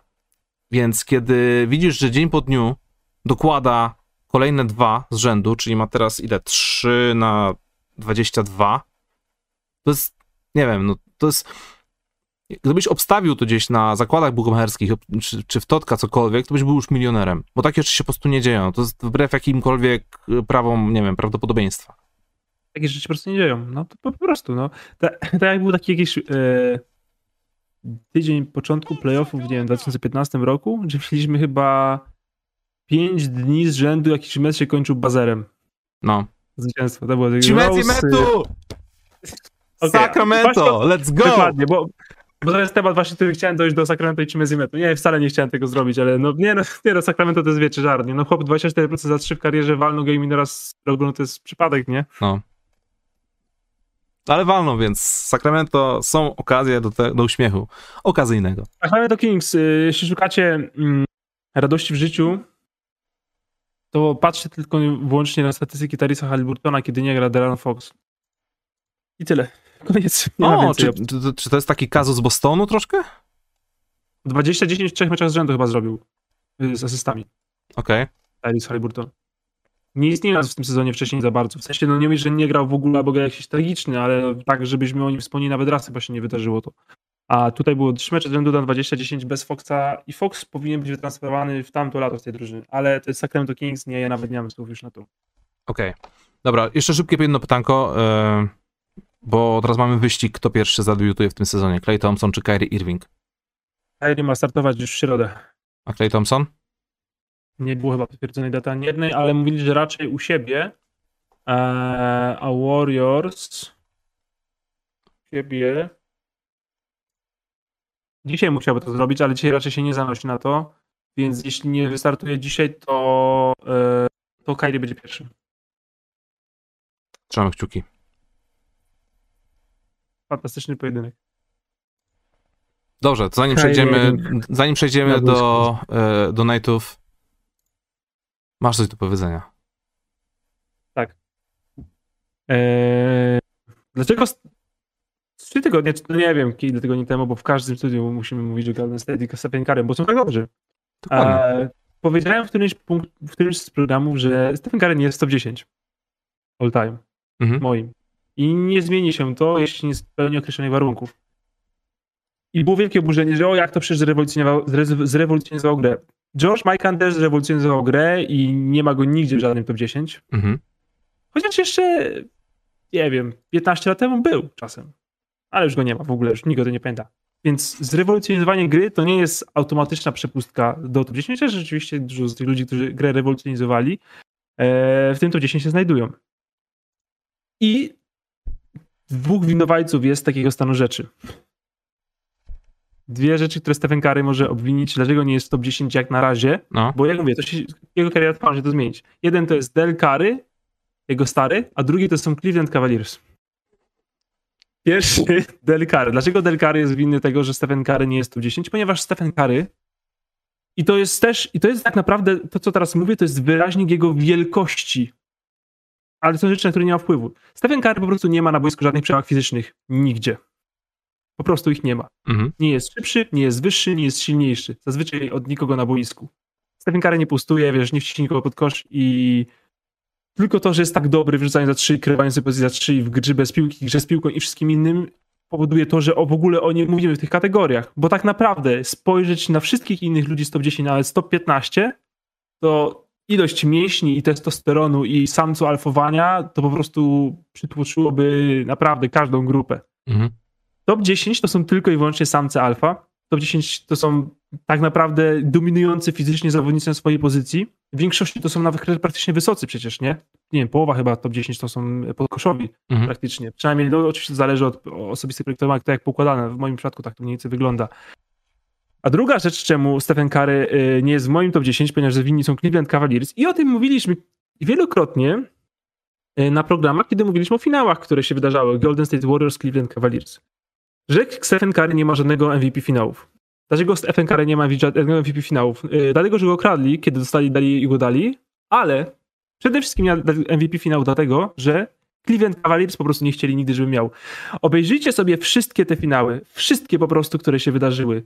Za każdym razem Cavs bronili Warriors tak, że mój Boże, Kary nie może nic zrobić. Podwajamy go, trapujemy, napadamy go w każdym pick and rollu, od połowy go naciskamy, żeby tylko oddał piłkę i to jest nasza szansa. I Kary robił to, co bogowie koszykówki chcieli, żeby by robił. Był dobrym zawodnikiem drużynowym i uznawał, hej, nie grają moi koledzy 4 na 3 W tej czwórce jest dwóch Hall of Famerów. Clay Mhm. Thompson, Draymond Green, a potem to w ogóle 3 z 4, bo jeszcze Kevin Durant, więc chyba to dobry pomysł, żebyśmy grali 4 na 3 Przez to ja nie mam żadnych statystyk. Bo jeśli podajesz tą piłkę w, przy podwojeniu trapie czymkolwiek na połowie do Draymonda Greena, no to on zaliczy albo asystę, albo punkt. No jeśli jego punkty, to ty masz asystę, ale zazwyczaj to on zalicza asysty do dalszych zawodników, inni zdobywają punkty. Zobaczcie sobie, jak Cleveland Cavaliers nawet w tych finałach z 2014 roku, które były fenomenalne i w tych fatalnych w 2018 roku, gdzie Cavs byli totalnie bez szans, jak był broniony Stephen Curry, a jak nie był broniony Kevin Durant. Kevin Durant dostawał piłkę na izolacji 3-4 metry od kosza, 3-4 metry od kosza. Mhm. Jeden na jeden z gościem niższym od siebie od głowy, żadnych podwojeń. I on po prostu sobie rzucał nad głowami ludziom, po prostu wychodził w górę i rzucał, rzucał, rzucał, rzucał. Nie było tam nigdy podwojeń. I nawet jeśli z Kevin Durant ustawia się 4 metry od kosza na izolacji, Kevin fucking Durant, całkiem niezły gość w izolacjach, to Cavs i tak podwajali Karego na 8 metrze, jeśli tylko kozował piłkę. I to jest miara wielkości Stefana Karego, ale to jest właśnie miara tego, że nie jest samcem alfa, ponieważ bo, bo, bo zawsze ten, ten argument, że hej, Jordan wziąłby, objechał wszystkich tych obrońców i wpakował tak. I LeBron też. I tak naprawdę zrobiliby to, bo to jest raz, że gadanie, ale dwa, rzeczywiście by tak zrobili prawdopodobnie, bo mogliby coś zrobić z tego i mieliby te MVP finałów, mając trzy tytuły, chociaż jedno. I dopóki Stephen Curry nie będzie miał MVP finałów, to ja nie mam go w swoim top 10. Okej. Okay. I to jest wina Cleveland Cavaliers, że go bronili po prostu tak absurdalnie, bo po prostu był tak dobrze technicznie, a dwa, że nie ma żadnych przewag fizycznych, nie miał żadnym punkcie swojej kariery i to jest coś, czego nikt inny tam nie ma.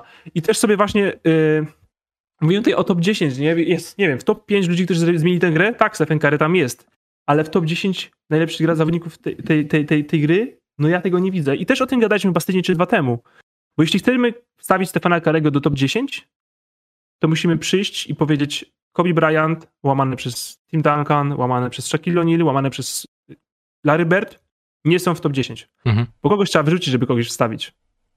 Jasne. To jest mój run.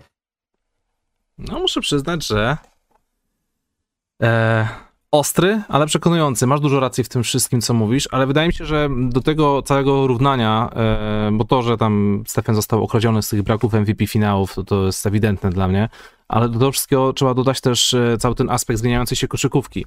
Więc e, to, że w tym momencie koszykówka pozwala na to, że możesz sobie więcej biegać, więcej rzucać, e, jest lepszy spacing przez to. Nie musisz tak na dobrą sprawę być takim koksem, nie musisz być takim gigantem jak reszta tych ludzi z top ten, żeby móc wygrywać, żeby móc być najlepszym. Więc być może do końca swojej kariery Stefan jeszcze zdoła dołożyć kilka mm, mniejszych lub większych osiągnięć i zacznie pukać do bram to, tego top ten. A to, że nie jest samcem alfa i czasem się... Może było, czasem się słuchaj, czasem się, to, że nie jest z tym samcem alfa i potrafi się na przykład dostosowywać, żeby jego drużyna zaczęła wygrywać, jak to było wcześniej oddając, mówiłeś, grze 4 na 3 wiesz, to jest naprawdę bardzo y, duża umiejętność, w szczególności kiedy jesteś koszykarzem wybitnym, no bo spójrz na to w ten sposób. Jeśli Stephen Curry dostosowywał się do tego i kosztem swoich statystyk, i, a i oni zdobywali mistrzostwo, to zobacz na takiego Kobiego Bryanta w 2004 roku. Może jakby on się wtedy dostosowywał, zamiast y, bawić się dalej w bycie samcem alfa, to miałby 6 pierścienia, a nie 5. Więc wiesz, to też jest, to nie jest wada, to może być zaleta akurat w tym przypadku. No ale wiadomo, że to trzeba jeszcze... też Wiadomo, że po prostu trzeba jeszcze poczekać kilka sezonów. E, tegoroczny sezon chociażby pokazuje, że Golden State Warriors, no nie, nie powiedzieli ostatniego słowa, Stephen Curry gra na poziomie MVP. E, ja, ja bym z tym jeszcze poczekał. W, moim, w mojej topce Stephen również jeszcze się nie znajduje.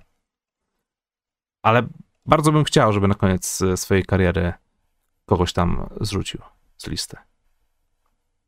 Dokłada tytuł w tym roku z MVP finałów i z Game Over w sensie, i wtedy trzeba, i wtedy w studio siadamy i wyrzucamy kogoś. Trzeba będzie po prostu kogoś wyrzucić.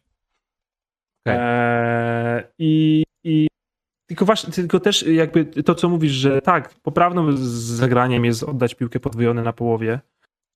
Tylko czasem jest tak, właśnie to jest to samo co alfowanie i to ciężko mi to wyrazić, bo też nie chcę wejść jakieś teraz te, wiesz, te toksyczne, toksyczne męskie tematy, ale Czasem jest tak, że po prostu nie oddajesz tej piłki, mhm. pobierzesz tych dwóch obrońców, wbijasz się w nich barem i jedziesz zrobić wsad, ponieważ koledzy się dzisiaj obstrali, musimy to wygrać, bo jest Game 7 albo Game 6, jesteśmy na wyjeździe i mam to w dupie, nie? Po prostu zrobię to. No dobra, ale widzisz, no Stefan może to robić na swój sposób. Może zamiast wbić na hama, wal, walnąć postera nad dwoma zawodnikami, stwierdzić, dobra, walcie się wszyscy, kurczę, zakładajcie wrotki, was wszystkich powywracam i rzucę trójkę między wami trzema. I on już tak robił wcześniej tak, przecież. Tak, i Łukasz, ile jest wielkich highlightów yy, rzutów na trzy na zwycięstwo w playoffach Stefana Karego? Nie ma ich za dużo. Nie ma za dużo wielkich akcji Stefana Karego w końcówkach y, meczów, jakichś takich playoffowych finałów mm. konferencji, finałów y, NBA. Ma dużo bardzo dobrych momentów gry, ma dobre statystyki, bo przecież nawet w tych finałach, y, gdzie Iguodala dostał, bo tam Joe Curry nie był tak dobry, statystycznie tam tak naprawdę też świetnie wyglądał. Eee, ale nie ma takiego właśnie bazera Dezorezana, nie? To Clay Thompson ma takie, wiesz, krótsze, pojedyncze, bardziej pojedyncze highlighty, że nie wiem, jakiś Game 6 z Oklahoma, mm. jakiś absurdalny, Kary nie ma tych rzutów i niestety jeszcze, i to też jest oczywiście to już takie pettiness właśnie nasze, że ten highlight Karego to jest to, jak go Lap wybronił. Raz. Raz. Po prostu. Wiesz, to, to są te pojedyncze highlighty, które są często wybruszane. Bo się hmm. fajnie, fajnie się klikają, fajnie się je ogląda. E, no. ja nie mówię całkowicie, że nie masz racji, bo masz bardzo dużo racji, ja staram się tutaj to jakoś obronić, ale mm, poczekałbym po prostu jeszcze kilka lat, e, żeby to ostatecznie, e, tak, no, żeby zobaczyć, co się wydarzy, nie? Kto musi skończyć karierę? Trzy osoby, moim zdaniem, muszą skończyć karierę, żebyśmy to mogli rozstrzygnąć i mieć spokój na kolejne 5 lat. Stephen Curry, Kevin Durant i Cyborg kolanami u lekarza. No. Bo ten gość też nie jest bez szans. Dobrze, Bartek, słuchaj, bo się spóźniliśmy 5 minut z donatami. Lecimy. E, pierwsza wiadomość. Pozdrawiam oczywiście wszystkich donatujących. Dziękujemy za każdą waszą cegiełkę, za wasze wsparcie. To jest ten moment, w którym lecimy po kolei i i i. Pierwszy donate wleciał jeszcze w zeszłym roku, po naszym poniedziałkowym programie. Zeszłoroczne donate, widzicie? Zeszłoroczne donate. Average MVB Enjoyer, pozdrawiamy. Siema, Bardzo ominęliście donate wczoraj, ale mniejsza. Okej, okay, zaraz będę musiał szukać w takim razie. Coś pięknego, jak Warriorsi pokazują dominację genetyczną, pokonując zdrowych Suns, nie mając m.in. Wigginsa i Pula. Szczęśliwego nowego roku, pozdrawiam prowadzący, jak zawsze, idealna linia włosów. Więc bingo odhaczone, idealna linia włosów już w pierwszej wiadomości. A Golden State Warriors podbili ten e, donate e, bijąc Utah Jazz, bez Draymonda Greena, kilka dni później. Czekam, że tu jest znaleźć tę wiadomość, e, w której nie wysłałem, która, która się nie wyświetliła. A może po prostu ja wziąłem wybić, tak wiesz. Było, okej, okay, okej, okay, mam, mam, mam, już mam. Average MVB Enjoy, kolejny donate y, z poniedziałku, który się nie wyświetlił, sorki mea culpa. E, siema, kim jeśli w ogóle będą tradeować Lakersi według was? Pozdrawiam z hali stulecia w meczu, z meczu Śląska-Wrocław, jak zawsze idealna linia włosów. Okej, okay, to drugi raz. Panem Davisem. Dokładnie, to już, to już odpowiedzieliśmy na twoje pytanie. E, kurczę, właśnie nie byłem na tym meczu w hali stulecia. Ja miałem być, ale kurczę, nie mogłem. Będę musiał, będę musiał to nadrobić.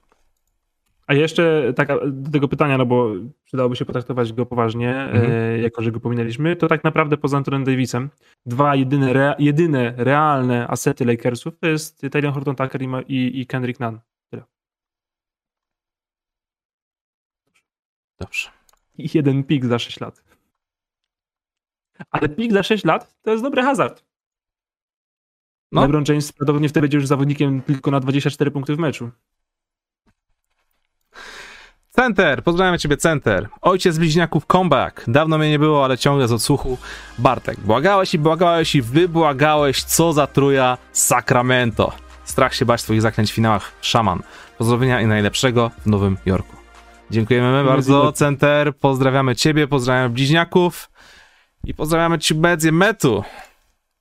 W tym momencie ogłoszono piątki yy, tygodnia. Jest to Jamorandi, Demar DeRozan, no i powinniśmy teraz rozpętać burzę w komentarzach. Czy, czy, czy, czy Mezimetu został okradziony? Z Jamoranta.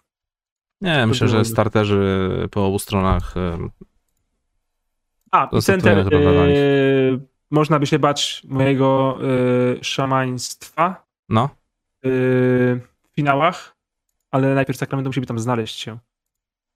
To jest trudniejszy. Naprawdę myślę, że większe, większe można realne nadzieje pokładać w moim szamaństwie niż w Sacramento finałach. Kolejna wiadomość jest od Mateusza z grupy Book. Pozdrawiam cię, Mateusz. Kipi oznaczyłem cię w relacji na Instagramie. Proszę o ten jumpera mojego syna i czy jest lepszy niż ten prezentowany przez 19-letniego Jasona Tatuma. Młody pokochał koszykówkę na równi z piłką nożną i codziennie toczy się walka dobra ze złem. Pozdro dla was. E, pozdrawiamy. Pozdrawiam cię, Mateusz. E, z, oczywiście pozdrawiamy też synka. Widziałem to stories, było przeurocze. E, wydaje mi się, że synek ma skuteczność jak Jason Tatum w dni, w których dzieli parkiet z Jalenem Brownem. Więc jest dobrze. Jest naprawdę dobrze. E, jeśli chodzi o tą miłość, że koszykówka na równi z piłką nożną, serduszko nakazuje mi mówić, że trzeba wyplewić to zło, to kraciaste biało-czerwone, zostać tylko przy pomarańczowym, ale mózg podpowiada, że ogólnorozwojówka jest szalenie istotna, więc jeśli lubi i to, i to, nie gra, niech uprawia różne sporty, niech się rozwija w różnych kierunkach, a nie się skupia tylko na jednej rzeczy. Później będzie mógł e, zostać maksymalnie, będzie mógł zostać maksymalnie youtuberem o koszykówce, a jeśli nie wyjdzie mu z YouTube'em, to będzie nikim. badania naukowe pokazują, że ogólnorozwojówka jest lepsza. W kontekście zdrowia i że być może jedną z przyczyn tak dużej ilości poważnych kontuzji u młodych koszykarzy, Mhm. bo to widzimy to co roku, że ludzie z top 10 draftu się łamią, praktycznie połowa się z nim łapie w pierwszym sezonie, jest właśnie specjalizacja i wielkie skupienie od najmłodszych lat na jednej dyscyplinie, zamiast wszechstronny rozwój ciała. No właśnie, a taki LeBron James, to pamiętamy, jakim był kozakiem, jeśli chodzi o futbol amerykański. Ale Iverson, owszem, był łamliwy e, ze względu na swoje gabaryty, ale też bardzo długo grał w lidze, pomimo wszystkich kontuzji, a wcześniej też grał e, w futbol, nie? Tak można wymieniać. A tak a propos, przed chwilą powiedziałem o tym, że można zostać nikim, jeśli nie wyjdzie z tym youtubowaniem.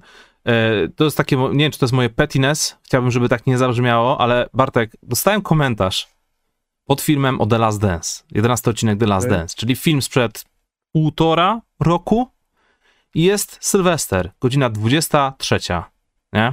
Wszyscy już szaleją, bawią się, piją, a jakiś gość napisał mi komentarz, Michale, jeśli tu jesteś, to poznałem cię serdecznie. Komentarz brzmi, odnośnie Michaela Jordana, bo to była legenda, a ty jesteś nikim. Sylwester, godzina 23 i gość mi napisał taki komentarz pod filmem sprzed półtora roku. I naprawdę mam nadzieję, że zdecydowana większość widzów tutaj aktualnie, a jeśli nie wszyscy, że mieliście lepszego Sylwestra niż oglądają mojego 11 odcinka. E, Jak 200, 324 tysiące innych ludzi, którzy nie zostawili takiego komentarza. Na przykład. Dobra, lecimy dalej. Julius Rondel, pozdrawiamy cię Julius. Witam i pytam o Celtów, czy nie powinni budować zespołu wokół Brauna i dołożyć mu grajka na poziomie Bena S. Tatum mnie zachwyca w tym sezonie, a można za niego wyciągnąć kogoś dobrego. Pytanie dwa. Jaki jest najgorszy zawodnik, za którego wymieniliby, wy, wymienilibyście Jasona Tatuma? Uff, Najgorszy zawodnik? najgorszy. Kreator, jakiś kreator, nie? Lonzo Ball. To nie jest moja myśl, bo to dzisiaj padło na czacie, ale tak sobie pomyślałem, że pasowałby Lonzo Ball do Boston Celtics. Kurczę, no Lonzo Ball pasuje do każdej drużyny, w której masz rzucających. Bo on ci wykreuje nie ma te rzuty. Które, które, właśnie w drużynach, których chciałbyś dać więcej piłki w rękach skrzydłowym. Mhm. Lawinowi, Derozanowi, Brownowi, Tatumowi, e, Kawajowi, e, Polowi George'owi. Takim drużynom. Tak jest. Lonzo Ball e, po tych, ile, z 5 lat jego, 4, nagle jest y, klejnotem budowania składu w NBA. Bardzo mi się to podoba, bo naprawdę ja pamiętam od początku, jaki hejt się wydawał na Lonzo Balla. Ludzie po prostu z automatu, z faktu, że wszedł do ligi w mocno kontrowersyjny sposób, przenieśli swoją nienawiść z ojca na syna i biedny chłopaczek musiał się użerać z tym, że ok- okazuje się, że nie jest aż taki super, jak, jak, jak się zapowiadał. A No tymczasem, a, tymczasem wystarczyło, a tymczasem wystarczyło poczekać, wymieniać, wymienić zawodnika, dać mu rozwinąć swoje skrzydła i nagle pyk. Hejterzy Le- Lakers i Lavara po prostu mieli używane. Lakers, e, jak słabo nie grałem w tym sezonie, No. bardzo dobrze draftowali w ciągu ostatnich 6 lat. Bardzo dobrze draftowali Prawda. zawodników, y, którym blokowali dostęp do rozwoju, po to, by móc ich wymienić, by stali Nie, się starami. Lakers po prostu nie mają, ja myślę, że Lakers nie mają dobrego departamentu rozwoju młodych zawodników, bo ci po prostu ludzie nie robią u nich progresu, robią gdzieś indziej dużo większy, Mhm. e, ale bardzo dobrze pikowali. Naprawdę, przejrzyjcie sobie drafty Lakersu z ostatnich 6 lat, wszyscy ci ludzie grają w lidze praktycznie. Z pierwszej i drugiej rundy prawie wszyscy. Mhm. Wszystkie te, i nie mówię tylko o Lonzo i Ingramie, o którego teraz drżymy, że ma Achillesa, bo być może by był starem, tylko też chodzi o Moriców, Wagnerów, e, Kylów Ku- Kuzmów i Jordanów Clarksonów. Tak jest. Krzysztof Średni to. Pozdrawiamy. Bogowie koszykówki organizują konkurs 3 na 3 w formacie play-off. Każda drużyna musi wystawić jedną trójkę z dowolnej epoki, cała z jednych czasów. Jak wyglądałyby trójki od półfinałów konferencji? Pozdrawiam, życzę tajków trafionych jak bazery Demara. Dziękujemy Duncan, Krzysztof. Parker, Ginobili. bardzo y, takie. No bez kartki i długopisu teraz nie zrobimy tego. O, może w ten sposób. Ty gadasz. Cztery potrzebujemy trójki wystawić z drużyn z tych samych czasów, tak? Mm, z dowolnej epoki, y, z dowolnej epoki, cała z jednych czasów. Okej, dobra. Okay. No czyli Parker, Ginobili, Duncan. E, grają w półfinale konferencji zachodniej e, z Warfim, Karimem i Magiciem. Mhm. E, w konferencji wschodniej Rodman, e, Pippen i Jordan. Z LeBronem, Wade'em i Boszem. Dziękuję. Okej, szybko poszło. E, Jordan is the GOAT. Dzięki wielkie za myto, pozdrowienia. Siemka, powoli zbliża się trade deadline.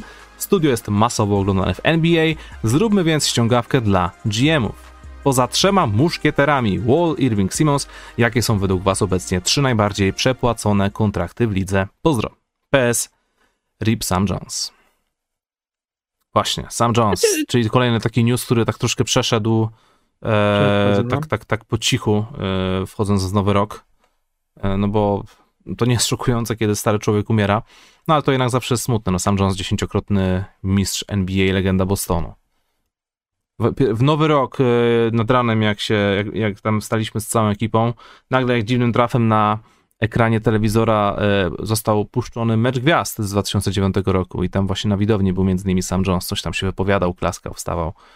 Wyglądał jeszcze wtedy w stanie. 12 lat temu. 2009 był 12 lat temu. E, tak, kto jest najbardziej przepłacony, e, przepłacony kontrakt w lidze, Bartek? Czy Ben Simmons jest przepłacony, skoro już y, 17 milionów nie dostał w tym roku? Już 17? No nie pamiętam, ale wiesz, że to już, było- że to już było naście, No. których już nie dostał. Znaczy dostał kary, czy ich nie dostał de facto. Mm, przepłacone kontrakty. Mm. Mamy tutaj Irvinga, Simonsa i Walla. No to e, Russell Westbrook, Westbrook. myślę, że jest przepłaconym kontraktem. E, Harden, Harden nie jest. Nie, nie, Harden nie jest. E, Paul George nie jest. Zawodnikiem. Paul George nie jest. E, NBA a jest e, kontrakt. E, kurczę, Tobias Harris. E, Mike Conley? Też? Mm, lecę po kontraktach. No Clay Thompson jak na razie nie jest najlepszym kontraktem, wyobraźcie sobie. Mhm. Hmm. Pascal Siakam? Michael Porter Jr. Uuu. Okej. To wchodzi od przyszłego roku dopiero. No. Nawet nie wiem, ale jeśli już od tego, to no nie jest dobrze. Uh, Diaron Fox zarabia ponad 30 milionów na rok. A, ja myślę, że już wystarczająco nazwisko. Średni ton, Krzyszto. Pozdrawiamy. Bogowie koszykówki dają każdemu z Was możliwość wyrwania trzech zawodników z okowów czasu i wrzucenia do dowolnych innych czasów i drużyny. Nie muszą być to mega gwiazdy. Ja chętnie zobaczyłbym dziś Rice'a, Maxiego Boxa lub Kirilenkę. AW. Glenn Rice, Maxi Box lub Kirilenko. Nie są to najseksowniejsze wybory nazwisk z jakiejkolwiek epoki. e, Dajmy Bena Simonsa do lat 70. Kiedy jeszcze nie było linii rzutu za trzy punkty. I, I teraz gadamy o tym, czy Ben Simmons, czy Wilt Chamberlain. Tak, tak by było, bez kitu. Okej, e, nie wiem, czy to jest taka nowożytna e, historia. Nie, dobra. Chcia, chciałem powiedzieć, że Jimmer Fredet, młody Jimmer Fredet teraz w NBA, a chyba nawet teraz by sobie nie dał rady. Tak mi się wydaje.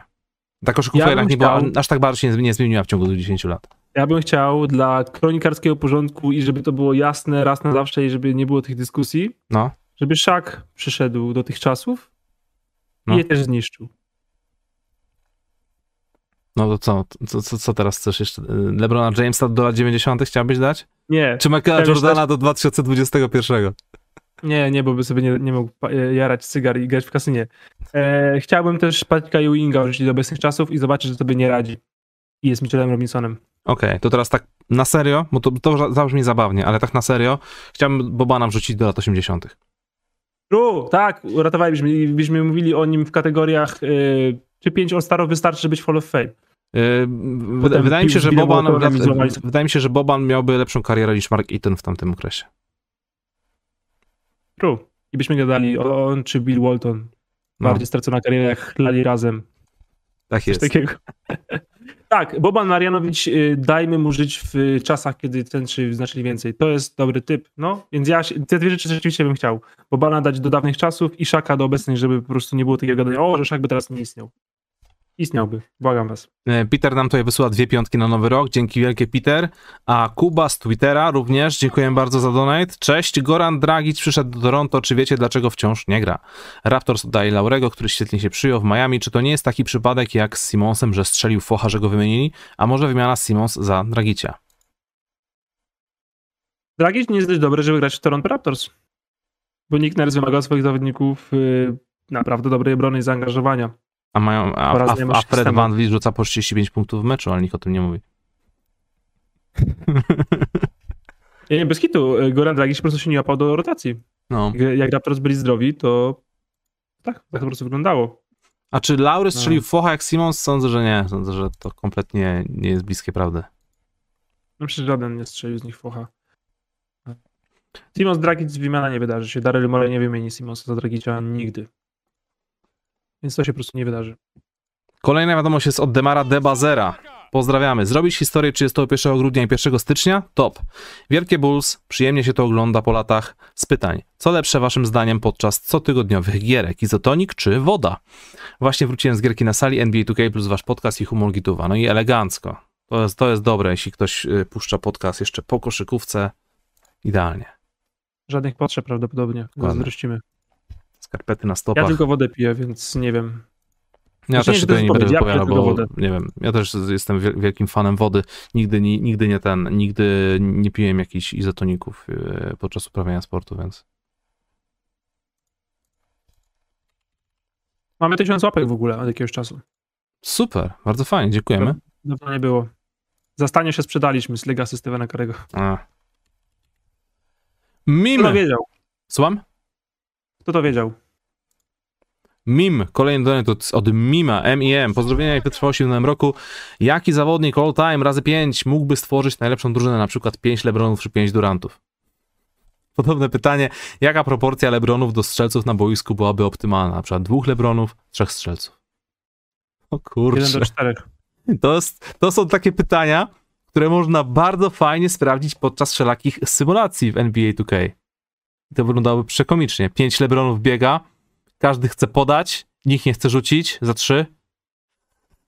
Versus pięć Magiców, gdzie każdy chce podać, nikt nie chce rzucić. Tak jest.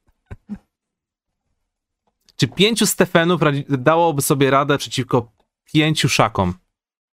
Nie. Wydaje mi się, że nie.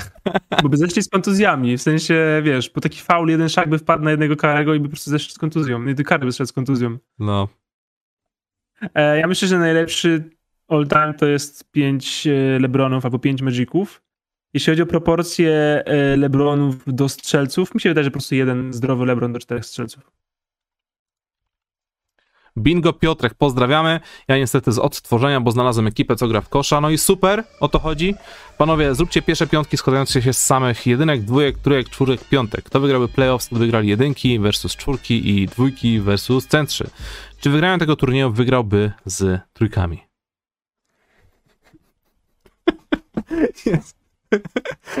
Trzeba mieć naprawdę łeb, żeby wpadać na takie pytania, nie? E... Rozgrywający by nie wygrali chyba z czwórkami. Z czwórkami? Bo, ust, usta, bo ustalamy z góry, że, że trójki są e, najmocniejsze, więc e, wygrany z tego turnieju, czyli jedynki, dwójki, czwórki i piątki, piątki grałyby w wielkim finale z trójkami. Właśnie pytanie, bo ja zadaję to pytanie, czy Janis, KD i LeBron są trójkami czy czwórkami? Czy LeBron już jest piątką i KD trójką, a Janis czwórką? E, mi się wydaje, że to już są już tacy zawodnicy, którzy już e, są multi, multipozycyjni. Ale Więc nominalnie, tak, nominalnie. Tak, no. wygrałaby ta drużyna, która miała, miałaby Janisa, KD i LeBrona zakładając, że gra na tej samej pozycji. Okej. Okay. Mamy rzucającego, chociaż mamy, mamy defensora, mamy kreatora. Chociaż z centrami mieli problem w obronie ze zbieraniem piłki. No, jak LeBron sobie ustawi dubsko, się zastawi. MBD, A Janis, to wiesz, Janis to nawet nie musi się zastawiać, bo ma takie duże haszcze. W sensie haszcze, z, z, złe nawet, słowa. Ręce. KD nawet, nie, KD nawet nie ma co się zastawiać, bo... Tak. Dobrze, lecimy dalej. Shaq is the gold. Pozdrawiamy. Pany, jakie to NBA piękne jest. Piękne. Jamoranta można oglądać godzinami, LeBron nam się pięknie starzeje, Mobley wszedł do ligi z drzwiami i futryną, Edwards ma kopa niesamowitego, Kerry się bawi, Draymond to klasa sama dla siebie, jaram się. Pozdro z Koszalina. Patrz, jaki pozytywny donate. Z taką pozytywną energią wchodzić w nowy rok. Shaq is the GOAT. Pozdrawiam serdecznie i e, mecz, w którym dwójki utrzymania takiej pogody ducha. Pewno, mecz, w którym dwójki by odpadały, byłby strasznie fun to watch, myślę jakby Booker z Mitchellem gra jakiś pick and roll non-stop, czy coś w tym stylu by się działo. Myślę, że był bardzo fan to watch game, w którym by odpadli. E, pozdrawiam Koszalin. Herbie29, Lebron na MVP. Pozdrawiam, ciekawe czy mnie pamiętasz, Kipi. Owszem, Herbie, pamiętam, pamiętam, widzieliśmy się w Ostrowie chyba nawet. E, Lebron na MVP? Otóż nie. Ale jednak, ale jednak otóż nie. No gadaliśmy o tym w No, kontekście też Demara Rozana. Po prostu lista jest długa. A, Jak mu nie dali rok temu 2, 3, 4 i 5, to już nie dadzą mu nigdy po prostu. No.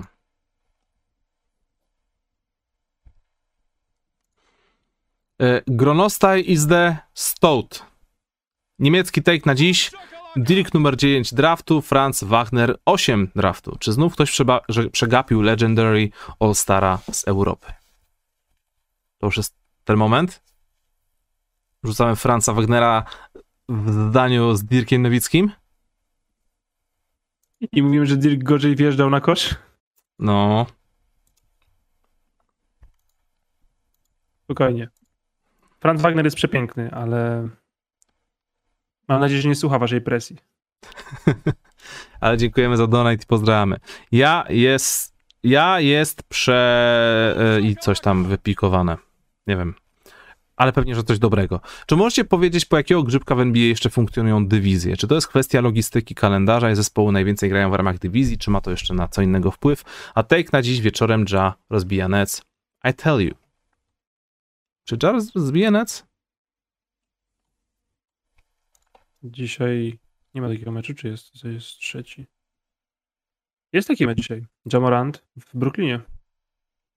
Jamorant z nagrodą za Nie rozbije. tygodnia. Brooklyn podrażniony porażką z Clippersami. nie rozbije. Ale wiesz co? Ewiner powinien ci wrzucić taki kupon. Czy DeMar DeRozan wygra przeciwko Orlando Magic y, mecz y, buzzer beaterem? Trzeci. Trzeci, wkurzenie pewnie po porażce z Bostonem. No. To może być dobry mecz. A dla fanów, a dla koneserów ciężkich meczów Blazers Hawks. Okej, a jak to jest z tymi dywizjami? E, na nic też prawie nie ma wpływu. Jeszcze było kilka lat temu, że zwycięzca dywizji zawsze miał przewagę parkietu w playoffach. Przez co była taka sytuacja raz, że drużyna, która powinna mieć szósty bilans, miała czwarty, bo wygrała konferencję i potem odpadła w pierwszej rundzie i to zmienili. Aha. Wydaje mi się, że to jest już kompletnie przebrzmiały. Jest tak, że z drużynami z dywizji po prostu grasz więcej meczów, ale jak je przecież usuniesz, to nie zapomnisz tego, kto tam był, więc też możesz tak samo tę ilość meczów ustalać. Wydaje mi się, że to już jest kwestia czasu i nie ma za dużego znaczenia w rzeczywistości. Y, Hoop must... Franz Wagner, Lukas Sienicki pyta na, e, bo mnie, znaczy nie pyta, No. bo twierdzi, że to jest prawdziwe zdanie. Czy Franz Wagner jest już top 3 wyścigu po Rookie of the Year? Ej, wydaje Nie mi się, wiem. że można byłoby to powiedzieć. Top 4 jest na pewno. Okej. Okay. M- hoop must be Tomek. Pozdrawiamy. Dzisiaj są cztery pytania. Kim w ogóle jest Alekser Pokuszewski? Klejnotem Oklahomy. E, Czy Demar De Jordan dowiedzie Bulls na pierwszą pozycję w konferencji? Już to zrobił? Ale do końca sezonu może to utrzymać. Kto z współczesnych zawodników będzie najbliżej rekordu Kerego? Pozdrowienia dla profesjonalnych naprawiaczy tygodnia. E, Kto z współczesnych zawodników będzie najbliżej rekordu Kerego? No James Harden zapewne. Bo już w tym momencie ma tych trójeczek ile tam, tam cał- całkiem sporo. Top 10 jest już all time chyba. Mhm. Czegoś tak, że powinien to spokojnie zrobić. A wśród młodszych? Nie wiem, Trey, Trey Young, mimo tego, że jest znany z tego, że jest takim rzucającym za trzy, on nie pali wcale aż tak dużo tych trójek, więc, Ale więcej niż Kary palił w jego wieku. Więc. więc jest szansa. E, Nie, z żyjących to jest dwóch, jeszcze jest Lillard. On jest też bardzo już tam chyba w top 15. Mhm. E, Z Lillard Harden, a z młodszych to ja nie wiem. Poza Trejem Youngiem nie potrafię nikogo innego wymienić. Chyba, że Lamelo Ball wejdzie w nowy sezon rzucając 11 trójek meczu. Co nie jest, nie, nie jest niemożliwe. Bo ten gość jest szalony. Edy Valarte. Pozdrawiamy. Czy waszym zdaniem 76ers po dodaniu do rozgrywającego w stylu Dearona Foxa albo może Lillarda, to akurat mówię, że można ta, tą drużynę stawiać, tę drużynę stawiać jako faworyta do majstra. Pozdrawiam z Bielska Białej. Pozdrawiamy Bielsko-Białej. Bielsko-Białą. Przepraszam bardzo. Philadelphia z Lillardem. Faworyt, faworyt do majstra? Wydaje mi się, że nawet e, w takim składzie no nie. Bo na wschodzie jeszcze jest Brooklyn i Milwaukee. No i rewelacja nie. Chicago. Ale drużyna w, w dyskusji? Myślę, że tak. Mhm. Bo to jest super fit z Embidem. Boże, i to też znowu się wydarzyło, e, też się wydarzyło w, w tego podcastu za Kaloła i jakiś typ tam był, już nie pamiętam, chyba Tim Bontemps, zapytany właśnie, jaki jest najlepszy y, fit dla Simonsa. I on powiedział, Philadelphia. I ja mówię, nie, dlatego właśnie was nie słucham. Amerykańscy dziennikarze. Najgorszy boiskowy fit, po prostu, Jezu. Dajcie Embiidowi kogoś, kto rzuca. Zygen21. Pytanko z gatunku off-top. Pozdrawiam serdecznie Ciebie, Zygen. Dziś 130. urodziny Gołta Fantazy, J.R.R. Tolkiena. Wasza ulubiona książka, film, serial z tego gatunku, poza Gothic oczywiście. Bartek? Jest czas na update? Jesteś wyjadaczem fantazy. Kronik Myrtany? No nie, no, znaczy, no generalnie ja już mam 50 godzin, ale to nieistotne. E, W którym jesteś rozdziale? W trzecim? Czwartym? trzecim, ale ja wiesz, lecę, po prostu zaczyna się rozdział i lecę po całej mapie, wszystko odkrywam. Ja właśnie to teraz robię dla trzeciego, dla trzeciego rozdziału. Piękny, piękny dodatek, przecudowny jest. Kocham go, twórcy Kroniki Myrtany, dzięki, za, dzięki że oddaliście mi trochę dzieciństwa. Dobra, Ale coraz częściej łapię się na tym, czy, czy ten dialog napisał dwunastolatek. Aha, okej. No, s- są takie momenty, są takie momenty. Ale Z kurtyzanami przede Znaczy- wszystkim. Znaczy tak, tak. y, Są takie czasem silne momenty strasznie, ale bawię się fenomenalnie, więc Podpisuję się pod tym. Dobra, ulubiona książka, film, serial z gatunku fantazy. Jesteś wyjadaczem fantazy. all time zawsze najlepsza seria książek dla mnie, wychowała mnie. E, Co? Na równi z moimi rodzicami. H- Harry Potter. A, to mnie zszokowałeś, bo, bo ja chciałem powiedzieć Harry Potter, myślałem, że powiesz, że Wiedźmin. Ja Wiedźmina czytałem pierwszy raz rok temu w życiu. Aha, okej. Czyli Harry Potter. Harry Potter to jest seria, która wychowała mnie na równi z rodzicami. I to jest no offense do moich rodziców, byli wspaniali, ale ja jestem totalnie pokolenia Harry'ego Pottera. To się, to, się, to się nie będziemy kłócić tutaj, bo ja właśnie ja z Harrym Potterem mam dokładnie to samo. Nigdy nie zapomnę i czasem się zastanawiam, czy to się wydarzyło naprawdę. Harry Potter i Czara Ognia, czwarta część. Ta książka miała z 800 stron. Mhm. Wydaje mi się, że przeczytałem tę książkę w jeden dzień. Ale teraz po latach patrzę na grubość tej książki i się zastanawiam, cholera, czy to jest prawda. Czy, czy, czy, na przykład, czy, ja nie, czy ja nie spałem przez dwie doby na przykład? I ja to przeczytałem? Czy ja sobie to zapamiętałem w ten sposób? Ja Wiesz, myślę, że to nie jest niewykonalne, bo ja kiedyś yy, wstałem o 10 i, zjad- i przeczytałem dwójkę do, do obiadu. do obiadu. Do obiadu. Wow. No to, Więc yy, myślę, że to nie jest niemożliwe, to wiesz, wspomnienie, a jeśli jest trochę naciągane, to o to właśnie chodzi. no, no, ja, ja nigdy nie byłem aż takim wielkim czytelnikiem książek, ale jak się dorwałem do Potterów, to to był koniec. No nie dziwię się, że to był taki fenomen. Te książki się po prostu połykało, nie? Mhm. Dobrze, lecimy dalej. Kapi, pozdrawiam cię serdecznie. Dobry wieczór. Co do tematu Bostonu z brakiem rozgrywającego się zgodzę. Jeszcze są młodzi Romeo i Aaron, za których powinni być solidni strzelcy i największy problem na ten moment trener. Ime nie wygrał żadnego meczu, zagrywek brak i zero posłuchu. Więc e, tak. E, no pozdrawiamy fanów Bostonu. Wstrzymcie się tam w tym 2022 po prostu. No, będzie dobrze. Trzymajmy kciuki, że tak będzie, prawda?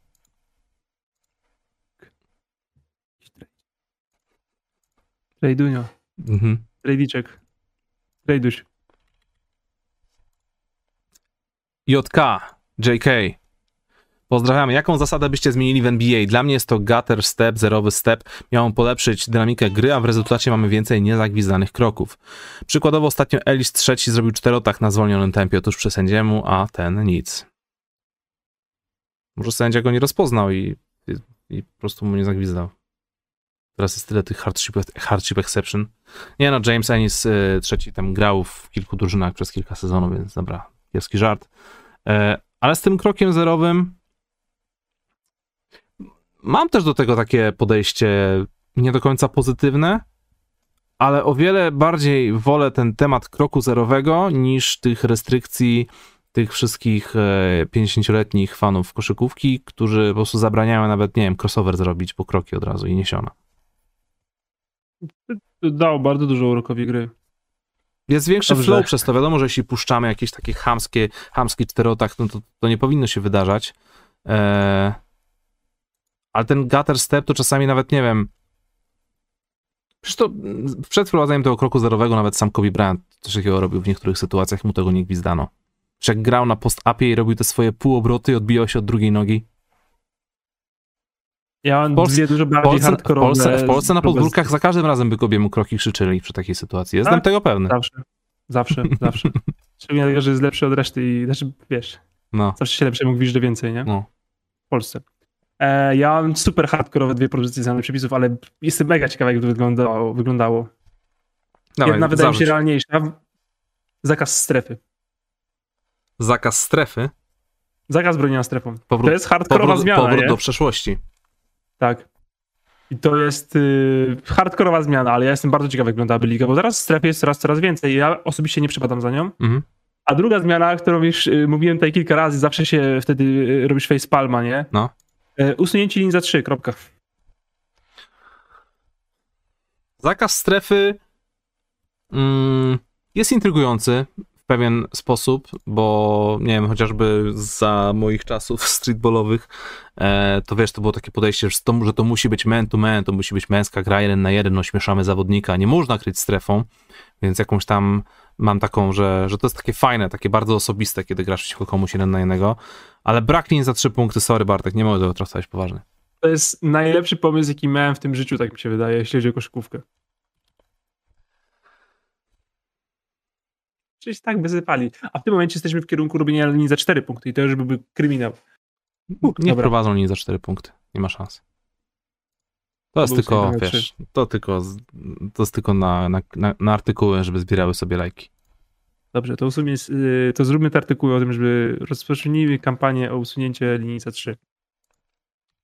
Kolejna wiadomość jest od Bad News. Pozdrawiamy serdecznie. Czy głosowaliście już na All Star? Dałem Demara i Zaka do piątki wschodu. Dobry wybór? Twój wybór, więc pewnie dobry. E, Czy Clay po powrocie będzie miał spektakularny mecz, na przykład rekord trójek lub 50 lub 50 point game? Jaki jest wasz ulubiony moment sezonu? U mnie chyba MLK Day. Kurczę, jakby Clay zrobił rekord trójek, to byłoby naprawdę coś niesamowitego. Jakby go kreowali, wiesz, mecz z gatunku e, zero kozłów, nie? Dobra, ja myślę, że okej. on wejdzie i będzie grał z 20 minut w meczu, bo go będą powoli wprowadzać. Po prostu, że wiesz, bez back-to-backów, 6 minut w pierwszej kwarcie, 6 minut w drugiej, 6 w trzeciej, ławeczka i spokojnie doprowadzić go do pełnej formy fizycznej, potem go mucić na 50 punktów w meczu. E, a jeśli chodzi o ulubiony moment sezonu, wiesz co, dla mnie chyba Christmas Day. W sensie, to już są, mamy już do czynienia z zespołami, które z reguły łapią sobie formę, więc to jest wysoki poziom rozgrywek. E, Zawodnicy też chcą się pokazać, bo są święta. Jeszcze nie ma tego momentu e, po meczu gwiazd, że już jest ten spadek i w ogóle. No, mam wrażenie, że to jest taki, taki, taki, taki szczytowy moment sezonu. Takiego zaangażowania. Jeśli mówimy o sezonie regularnym, to tak, ja też yy, Christmas Day. Ewentualnie czasem, ale to nie zawsze nie w każdym sezonie, ostatni dzień sezonu, bo czasem jest jakiś tak, że wiesz, ktoś ma 8-9 miejsce, ma ten sam bilans. Ale raczej Christmas Day, no bo to jest zawsze, zawsze jest po prostu takie święto koszkówki, nie? I to jest git. E, Pan Bartoszek, pozdrawiamy. Jak oceniacie wpływ protokołów covidowych na poziom sędziowania? Ostatnio słyszałem, że jedna trzecia sędziów była na kwarantannie. To prawda. Sędziowie z League wchodzą do NBA szybciej niż zazwyczaj i sędziują. Ja nie wiem, gdzie jakaś duża różnica jest e, w sędziowaniu. Dopóki nie sięgnęli, dopóki nie, dopóki nie sięgnęli do sędziów e, z trzeciej ligi KNBA, to będzie dobrze. Zabolało. Ja nigdy nie zapomnę sytuacji, w której zrobiłem trzy razy to samo w obronie. Za pierwszym razem był e, mój faul, za drugim razem był faul w ataku, a za trzecim razem zagwizdali Może nic po prostu. No call. A za trzecim razem chyba, nie, nie, coś tam jeszcze było. Po prostu 3-1-3 sytuacje. A nieważne, dobra. Pan Twittera MVP. Ja nigdy nie zapomnę, jak e, Longina strasznie faulowali w trzeciej lidze. E, Prowadziliśmy 300 punktami i Longin z rękami czemu nie dostaje fauli, jak go biją po łapach. Bo i tak wygrywacie. To, to, co przed chwilą powiedziałeś, że do, tym dobrym się gwizdże najwięcej. Tak. Takie No wiesz, tak znaj swoje miejsce, nie możesz być taki dobry. Kurde. równiej. Polska. Pan Twittera MVB, pozdrawiam serdecznie. Bartek, to chyba do ciebie. Witam i pozdrawiam. Może jestem dziwny, ale oglądam mecze e, Orlando Magic dla Franza Wagnera, który według mnie wygląda świetnie. Czy skauci pominęli perełkę z Europy i czy Wielki Franz ma szansę na statuetkę Rookie of the Year zamiast Mobleya, biorąc pod uwagę spadek Cavs na wschodzie? Kurczę, chyba mamy tutaj agendę już, bo to któraś wiadomość odnośnie Franza Wagnera. Ty wcześniej o nim wspominałeś. Tu się dzieją jakieś rzeczy. Czy Niemcy nas opłacają, Bartek? Powinni nas opłacać. powinni. Eee, z, z, tym pominięciem. Wydaje mi się, że nikt się nie spodziewał, że Franz Wagner będzie tak dobry. W sensie to nie jest tak, że, że tam, no, no wiadomo, że Orlando nie będzie go chwaliło przed wyborem, ale nie było jakichś takich głosów, że o, Franz Wagner, sleeper, o, Franz Wagner, może ktoś powinien się nim zastanowić, o, Cleveland Cavaliers z trzecim pikiem, zastanawiałem się, czy na pewno nie Franz Wagner. Nie było takiej historii u nikogo, nie? Oni po prostu tam wybrałem i tak wszyscy zawsze to, to wygląda jak taki, taki dziewiąty pik stylu, no już tam wzięli wszystkich wyżej, to go wzięli. Mhm. A tutaj jest perełka, ale wydaje mi się, że wątpię, że samo Orlando się tego spodziewało. Happy accident. Bydlak, pozdrawiam cię Bydlak, witam profesjonalistów, wróćmy do dawno zapomnianego Bena Simonsa, czy jak w końcu znajdzie się jakiś, jakaś wartość. Przykładowo jeden solidny ball handler plus średni free D, to czy Fila ma szansę powalczyć o jakiś finał konferencji? Pozdro, piękni ludzie. O jakiś finał może ma. Ale solidny ball handler. No, jak, jak wcześniej mówiliśmy o Demianie Lillardzie, że będzie z Joelem Emidem, to wciąż mówimy o drużynie, którą bym dał maksymalnie na, nie wiem, czwartym miejscu schodu. Czyli półfinały konferencji. A solidny ball handler plus średni free and D. Sądzę, że, sądzę, że takie tak. wejście e, w połowie sezonu e, to troszkę za mało czasu, żeby e, ogarnąć pewien system. No chyba, żeby wszedł naprawdę no, top 10 zawodnik, nie? Mhm. No bo top 10 zawodnik, jak ci wchodzi do drużyny, no to raczej ją zmienia, nie? Nawet jakkolwiek niezgrany, no nie oszukujmy się, ale no nie wiem, no jakby ten Lillard przyszedł, to jeszcze może mógłby sobie to jakoś wytłumaczyć, że wchodzą do finału na przykład, ale, ale raczej nie przychodzi, a lepszego zawodnika od niego nie będzie, więc raczej się to nie wydarzy w tym roku dla Filadelfii po prostu. Czarneli, pozdrawiam serdecznie. Siema, dzięki wam dowiedziałem się o genialnym Brodery Wąski, czy tam Waski, sorry. I na, nie, wiadomo, nie, wi nie, wiadomo. wiadomo. I na święta dostałem od dziewczyny bluzę z moim pupilkiem, mega sprawa. Kurczę, Bartek, widzisz? Działamy w temacie. Wspieramy lokalne firmy. Ten biznes się rozkręca tam. Tak? Że nieźle. Ja dostałem bardzo dużo wiadomości na, na, na Instagramie, żeby przypomnieć, kto robi te wszystkie bluzy, bo są przecudowne. No super, no to jest top, dwie, top 2 moich plus obecnie. No, jeden z najlepszych prezentów chyba też, jakie tam sobie zrobiłem, bo nie, no to jest, kurczę, masz pieska na serduszku, na, na, na, na lewej piersi, no elegancko. E, top 5 The Office, e, kończę szósty sezon. Jim, Dwight, Stanley, Michael Scott, Kevin. Nie obejrzałeś całości, to w ogóle nie ma tej dyskusji nawet. Czarnelli obejrzysz końcu, ostatni sezon, wtedy przyjść do nas. A ja wypowiadałem się przed, przed zakończeniem. To, nie, nie wiem, ale się wypowiem, nieważne. Jokic J, J, A, R, A, C. Pozdrawiamy. Panowie, dużo motywacji i sił w nowym roku 2022. Dzięki za poniedziałki. Kiedy top cieśni, panie MVB? Tu może... Pewnie. Słucham? Latko pewnie. Latko. A spokojnie. Spoko. W słoneczku, w sierpniu. Do drineczków, na leżaczkach. Do drineczków? Będziemy robić takie streamy? A nie, dla widzów. Windowie z, z drineczkami na leżaczkach. A, My specjalnie w hotelach, y, w swetrach, przy klimatyzacji, a wyprostowani zawsze. Ja nie wyrzuciłem tej, ja, pamiętasz y, tę koszulę, którą kupiliśmy w Krakowie? Ja jej nie wyrzuciłem. Ja, ja ją mogę przywieźć. Ja? ja ją mogę przywieźć y, w to lato. Tak, jak się będziemy widzieć w temperaturach większych niż 18 stopni Celsjusza, to ja też będę miał w takim razie. Super. I jeszcze drugie pytanie do pana Kepczeby, to ja. Pan jeździsz na te kampy, powiedz pan w jakim wieku i od czego zacząć przygody z koszem? Bez spiny, na wesoło, pierwsze kroki. W jakim wieku i od czego zacząć przygodę z koszem? Wydaje mi się, że najprościej po prostu e, wyjść na boisko jak najwcześniej, nie wiem, z rodzicami, Zależy, czy mówimy tutaj o, nie wiem, czy, masz, czy, czy mówimy o 10-latku, czy o 12, 15, bo wiadomo, że jak już masz 15, to już idziesz z kumplami, a nie z rodzicami. Ale przede wszystkim to ma być na, na, samym początku jakaś taka zabawa, nie? Nie ma co się cisnąć i że o, muszę być najlepszym koszykarzem, idę, będę trenował, będę zawodowym sportowcem, bo często jest tak, że idziesz sobie potrenować, trafiasz na złego trenera, który traktuje cię jak gówno, czym chociażby był, był słynny raport e, od Karoliny Szydłowskiej w zeszłym roku na ten temat i, i wtedy twoja wielka miłość do koszykówki może przerodzić się w traumę i, i to się może źle zakończyć. Dlatego na początku radziłbym e, potraktować to bardziej na zabawę. Jeśli chodzi o obozy, kampy sportowe, to bardzo fajne, bardzo fajne takie połączenie między, między taką, tak, takim dobrym doświadczeniem a treningiem koszykówki są draft campy. Więc to bym mógł polecić. Tym bardziej, że draft campy działają w ten sposób, że masz podział na bardziej, bardziej ogarniętych koszykarzy, często nawet zawodowców, grających gdzieś tam w ligach juniorskich, jak i też e, zawodników, którzy są no zieloni, dopiero co zaczynają, albo są po prostu bardzo młodzi, więc, więc tam każdy odnajdzie, odnajdzie się na, na swoim poziomie, o, że tak to ujmę. Ja się podpisuję. Jak najszybciej. I na luzie. A co tam będzie, to. Bez spiny. Jedynak. Pozdrawiam ciebie, jedynak. Turner plus Sabonis za Antonego Davisa. Pozdrowienia panowie również od Marii. Pozdrawiam ciebie, Marię. jedynak. Pozdrawiam Marię. Turner i Sabonis za Antonego Davisa. To by chyba nie przeszło. Ale jakby przeszło, to jest co by zadziałało? weźmie Sabonisa. Trzecia drużyna jest potrzebna, która weźmie Sabonica, a da yy, skrzydłowego. Mhm. I ten hipotetyczny skrzydłowy i Turner do Lakers, Davis do Pacers, Sabonis do trzeciej drużyny, która daje skrzydłowego. Turner to jest bardzo dobry typ centra do Lakersów, tak swoją drogą. Mhm. Dlaczego? Bo Brook Lopez tam powinien być, ale go oddali.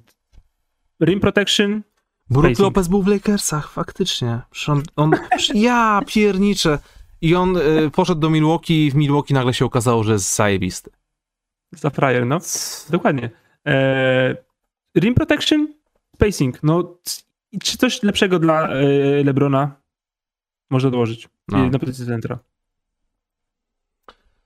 Dobrze, lecimy dalej. Lucky the Leprechaun, pozdrowienia. Kochani, nie uwierzycie, którego zespołu gracz zdobył najwięcej punktów w meczu w roku kalendarzowym 2022. Jalen Brown z Bostonu. To będzie wielki rok, panowie, rok wielkich Celtics. Myślę, że jakieś mistrzostwo preseason lub ligi letniej jest w zasięgu. To jest ten dystansik, nie? Lucky the Leprechaun. Ja bardzo szanuję fanów Bostonu. W ogóle e, e, dzisiaj na, na, na tym, na, na, na czacie Jakby fani bardzo... Knicksów mieli tyle dystansu do siebie, świat byłby pięknie, pięk, piękniejszy. Dzisiaj w ogóle fani, fani Bostonu mają bardzo fajny y, festyn na To czacie. prawda. Aha, podoba. to muszę sobie przeczytać.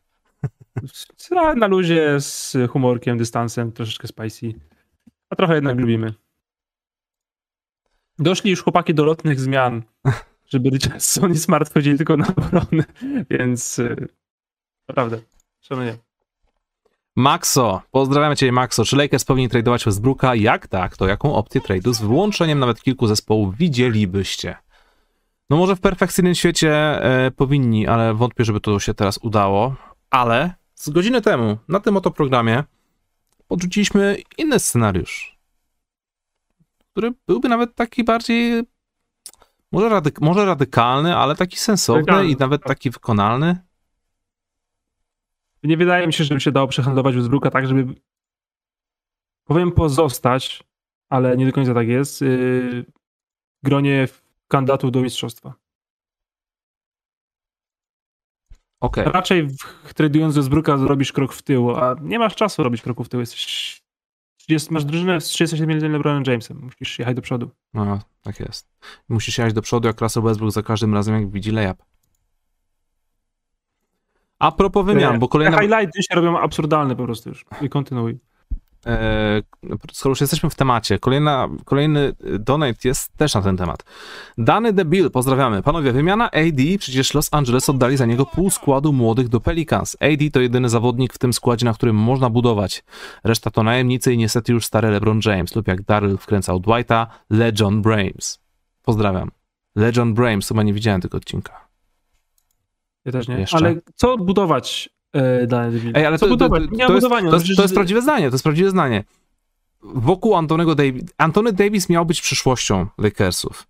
Reszta to są tylko kontrakty jednoroczne plus dziadek LeBron, ale realia pokazały, że Antony Davis nie gra, najemnicy są najemnikami, ale tak naprawdę to LeBron James jest tutaj tym gościem, tym, tym po prostu... Wokół którego budujesz. Tak. Więc, Cały czas budujesz wokół LeBrona Jamesa. więc masz teorię i praktykę, no to nie możesz się skupić na teorii, skoro w praktyce zupełnie to in- inaczej działa, nie? No bo musiałbyś po prostu usiąść sobie i powiedzieć Anthony Davis za 4 lata będzie lepszą gwarancją zdobycia mistrzostwa niż LeBron James teraz. Ja takiego zdania nie powiem, więc maksymalizuję to, co mam teraz. I za 3 lata, 4, jak LeBron skończy karierę, to tam będzie krater, dziura, y, po prostu depresja, dziura do Chin i, i tragedia i koniec, i katastrofa klimatyczna. Tak będzie, no będzie tragicznie, bo nie będzie pików, nie będzie nic, ale jeśli możemy wygrać jeszcze jedno mistrzostwo, no to robimy to. Mhm. Po prostu. Ciężko będzie być fanem Lakers, jak LeBron skończy karierę naprawdę. Albo naprawdę zacznie się starzeć, ale to się chyba nigdy po prostu nie wydarzy, nie? Nigdy. Nigdy. LeBron James po prostu pewnego roku stwierdził, że słuchajcie, dobra, ja mam, mam, tą, mam te 27 punktów, e, 7 zbiórek, 7 asyst, ale mam też rodzinę i, i, i dlatego postanawiam przejść na emeryturę. wnuki, nie? Mam już wnuki, dajcie spokój. Tak, Chcę się poświęcić drużynie, nie? dokładnie. E, obro- rodzinie, przepraszam. Całe życie poświęciłem się drużynie. E, e, ostatnia wiadomość już chyba na dzisiaj, na to wychodzi. Janusz Antetokounmpo, pozdrawiamy. Kurwa, kurwa, Bucks na majstra, drugi raz z rzędu i tyle. Jak chcą, to wygrywają, a Janusz Antetokounmpo robi co chce. Ewentualnie Warriors, jak Clay wróci w 80% swoich możliwości, reszta drużyn może już myśleć o następnym sezonie. Pozdrawiam was serdecznie. Czyli Milwaukee bądź Golden State. Zawężamy. Znaczy, zawężamy. No, y, myślimy o szerszym gronie, ale jakby ktoś przedstawi nam pistolet do głowy i wybierze jedną drużynę z zachodu, no to Golden State wybieramy, nie? Mhm. Wybierze jedną drużynę ze wschodu.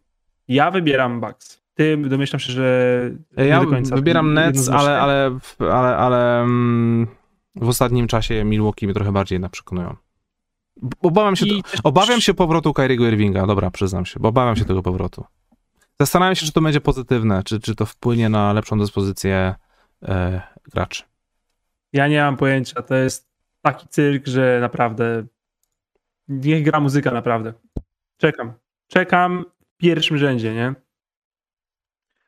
Słuchajcie, mamy jeszcze na koniec kilka ogłoszeń. E, Jutro o godzinie 18.30 na kanale Ewiner będziemy mieć specjalny program z Marcinem Gortatem i Kamilem Hanasem. E, Będziemy robić takie Q&A, czyli będzie troszkę śmieszniej, troszkę, troszkę bardziej luźno, ale też sobie lekko podsumujemy 2021 rok. E, Więc zapraszamy jutro o 18.30. No, Jeśli chcecie też zobaczyć inne podsumowanie roku 2021, to na kanale wleciał e, w przedostatni dzień ubiegłego roku moje własne, prywatne podsumowanie, więc jeśli jeszcze nie widzieliście, to, to, to, to sobie zajrzyjcie. Nie wiem, czy Bartek też widziałeś, ale jakby co to tam jesteś, więc też możesz Widziałem, sobie zajrzeć. Widziałem. Widziałem. To pochwal mnie. Eee, ja bym takiej rzeczy w życiu nie mógł zrobić. Jesteś naprawdę dobry w tym, co robisz, Łukasz. O, I bardzo podoba mi się segment o kiedy się po prostu nie, nie mogło zebrać, albo nie chciało, czy jakkolwiek to nazwać, generalnie po prostu nie miałeś tego, co teraz masz. I to nic. Po prostu nie miałeś, potem miałeś i dobrze, że masz. tyle. Po, po, po co drążyć, nie? No fajnie, że to było i tak jakoś tak, tak po prostu tak po prostu naturalnie, normalnie. No nie miałem, teraz mam, jest fajnie. Dziękuję bardzo. Nie miałem, teraz mam. To jest jak e, tekst e, polskiego wykonawcy hip-hopowego. A propos Ej, polskiego hip-hopu. Jeszcze dwa razy L trzeba dorzucić. W Tak. każdym... Ej, Weź. kiedyś nie miałem, ej, teraz mam. Ej, Ej. Bartek, wiesz, że dwa słowa wydali nowego singla? Nie wiem. A fascynuje cię to? Jesteś zajarany? Yy, umiarkowanie raczej, ale odsłucham. Ty jesteś? Bartek, czy wiesz, że w tym singlu z dwoma słowami nawija także łona? Uuu, haha, i zaraz jestem zajarany. No nie mamy Zmiana. Zmiana Nice. klimatu. Polecam. Dobrze. Jeśli ona się zgodził brać w tym udział, to to jest coś, co pewnie powinienem posłuchać. Warto. Jest mocno hip-hopowo, mocno klasycznie, ale też tak fajnie, po prostu fajnie. Obejrzyj sobie, koniecznie posłuchaj. E, I słuchajcie, jedna rzecz cholernie istotna i, i, i troszkę być może szokująca, bo wiem, jak bardzo ważna jest regularność i przyzwyczajenie się do pewnych rzeczy i pewna taka stabilność i to, że zawsze w poniedziałek wieczorem wracacie po pierwszym dniu pracy w tygodniu, padnięci i odpalacie sobie te drineczki i odpalacie sobie nasze profesjonalne studia NBA. W przyszłym tygodniu profesjonalne studio NBA odbędzie się wyjątkowo nie w poniedziałek, a w czwartek. Czyli 13 stycznia. Godzina ta sama, 20.30. Ale zapiszcie sobie w kajecie 20.30, czwartek, 13 stycznia. W poniedziałek niestety się nic nie odbędzie, chyba że zamieszczę jakiś film, ale wątpię. Widzimy się w czwartek, w przyszłym tygodniu. No, Pamiętajcie, to jest troszkę- bardzo ważne. jest bardzo ważne, pamiętajcie o tym. W przyszłym tygodniu widzimy się w czwartek. I Tak jak, tak jak mówi Nightbot, tak jak mówi Łukasz Szyniński na czacie. tak, Słuchajcie Nightbota. Chyba, że mówi, że wyście wysłali donate, kiedy my mówimy, że już nie, to już nie ma No tak, to donate'ów, już, tak. nie, już, już nie czytałem donate'ów teraz, za późno jest na takie rzeczy, nie chcemy waszych pieniędzy.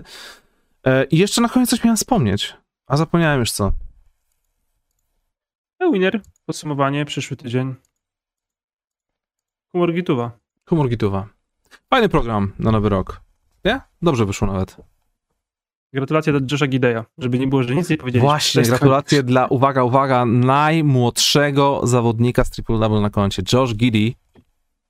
Czyli rekord bity czwarty raz w ciągu pięciu lat.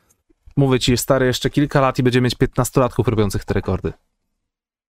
A poza tym, poza tym, po czym poznać, że to najmłodszy zawodnik znowu pokonał rekord z, z, z, z tymi triple double?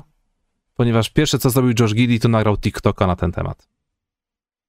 Tam Naprawdę. są jakiś beef między Dallas a Gideyem na TikToku. to Dokładnie. jest- To, jest, to już jest poza moim pojmowaniem, ale sam fakt, że nagrał TikToka. Takie mamy czasy właśnie. I takich mamy też młodziutkich koszykarzy. Gen Z. Tak jest. Eee, właśnie, Spotify, jeszcze tylko jedna rzecz. Słuchajcie, to jest coś z gatunku, coś co zabrzmi jak żart, bo czasami sobie rzucamy takie żarty, że o kurczę, Bartek, jesteś w top 100 moich ulubionych kolegów na przykład, nie? To jest śmieszny żart, który się często powtarza, running joke. Słuchajcie, profesjonalne studio NBA jest w top 100 najlepszych podcastów w Polsce. Nawet nie, że sportowych, nie, że koszykarskich tym bardziej, tylko po prostu w Polsce ogólnie wszystkich podcastów. Więc jesteśmy już w pierwszej set, setce i to jest pewien taki milestone. Będziemy już chyba się piąć tylko do góry. Wszystkich słuchaczy na Spotify, Apple, Google Podcast zachęcamy, żeby nas tam oceniać, wystawiać jakieś piąteczki i w ogóle wbijać też na YouTube'a, zostawiać łapki, e, subować i w ogóle. Dobra, Bartek, kończymy to, ale dziękujemy, że jesteście. 2022 będzie super. Życzymy wam pogody ducha, samych pozytywnych rzeczy, zero kontuzji i żeby było miło. I żeby Łona więcej fitów Oceniajcie robił. nas, oceniajcie nas na Spotify. I żeby ona robił więcej świtów, no. Okej. To żegnamy się. Okej. Cześć, na razie.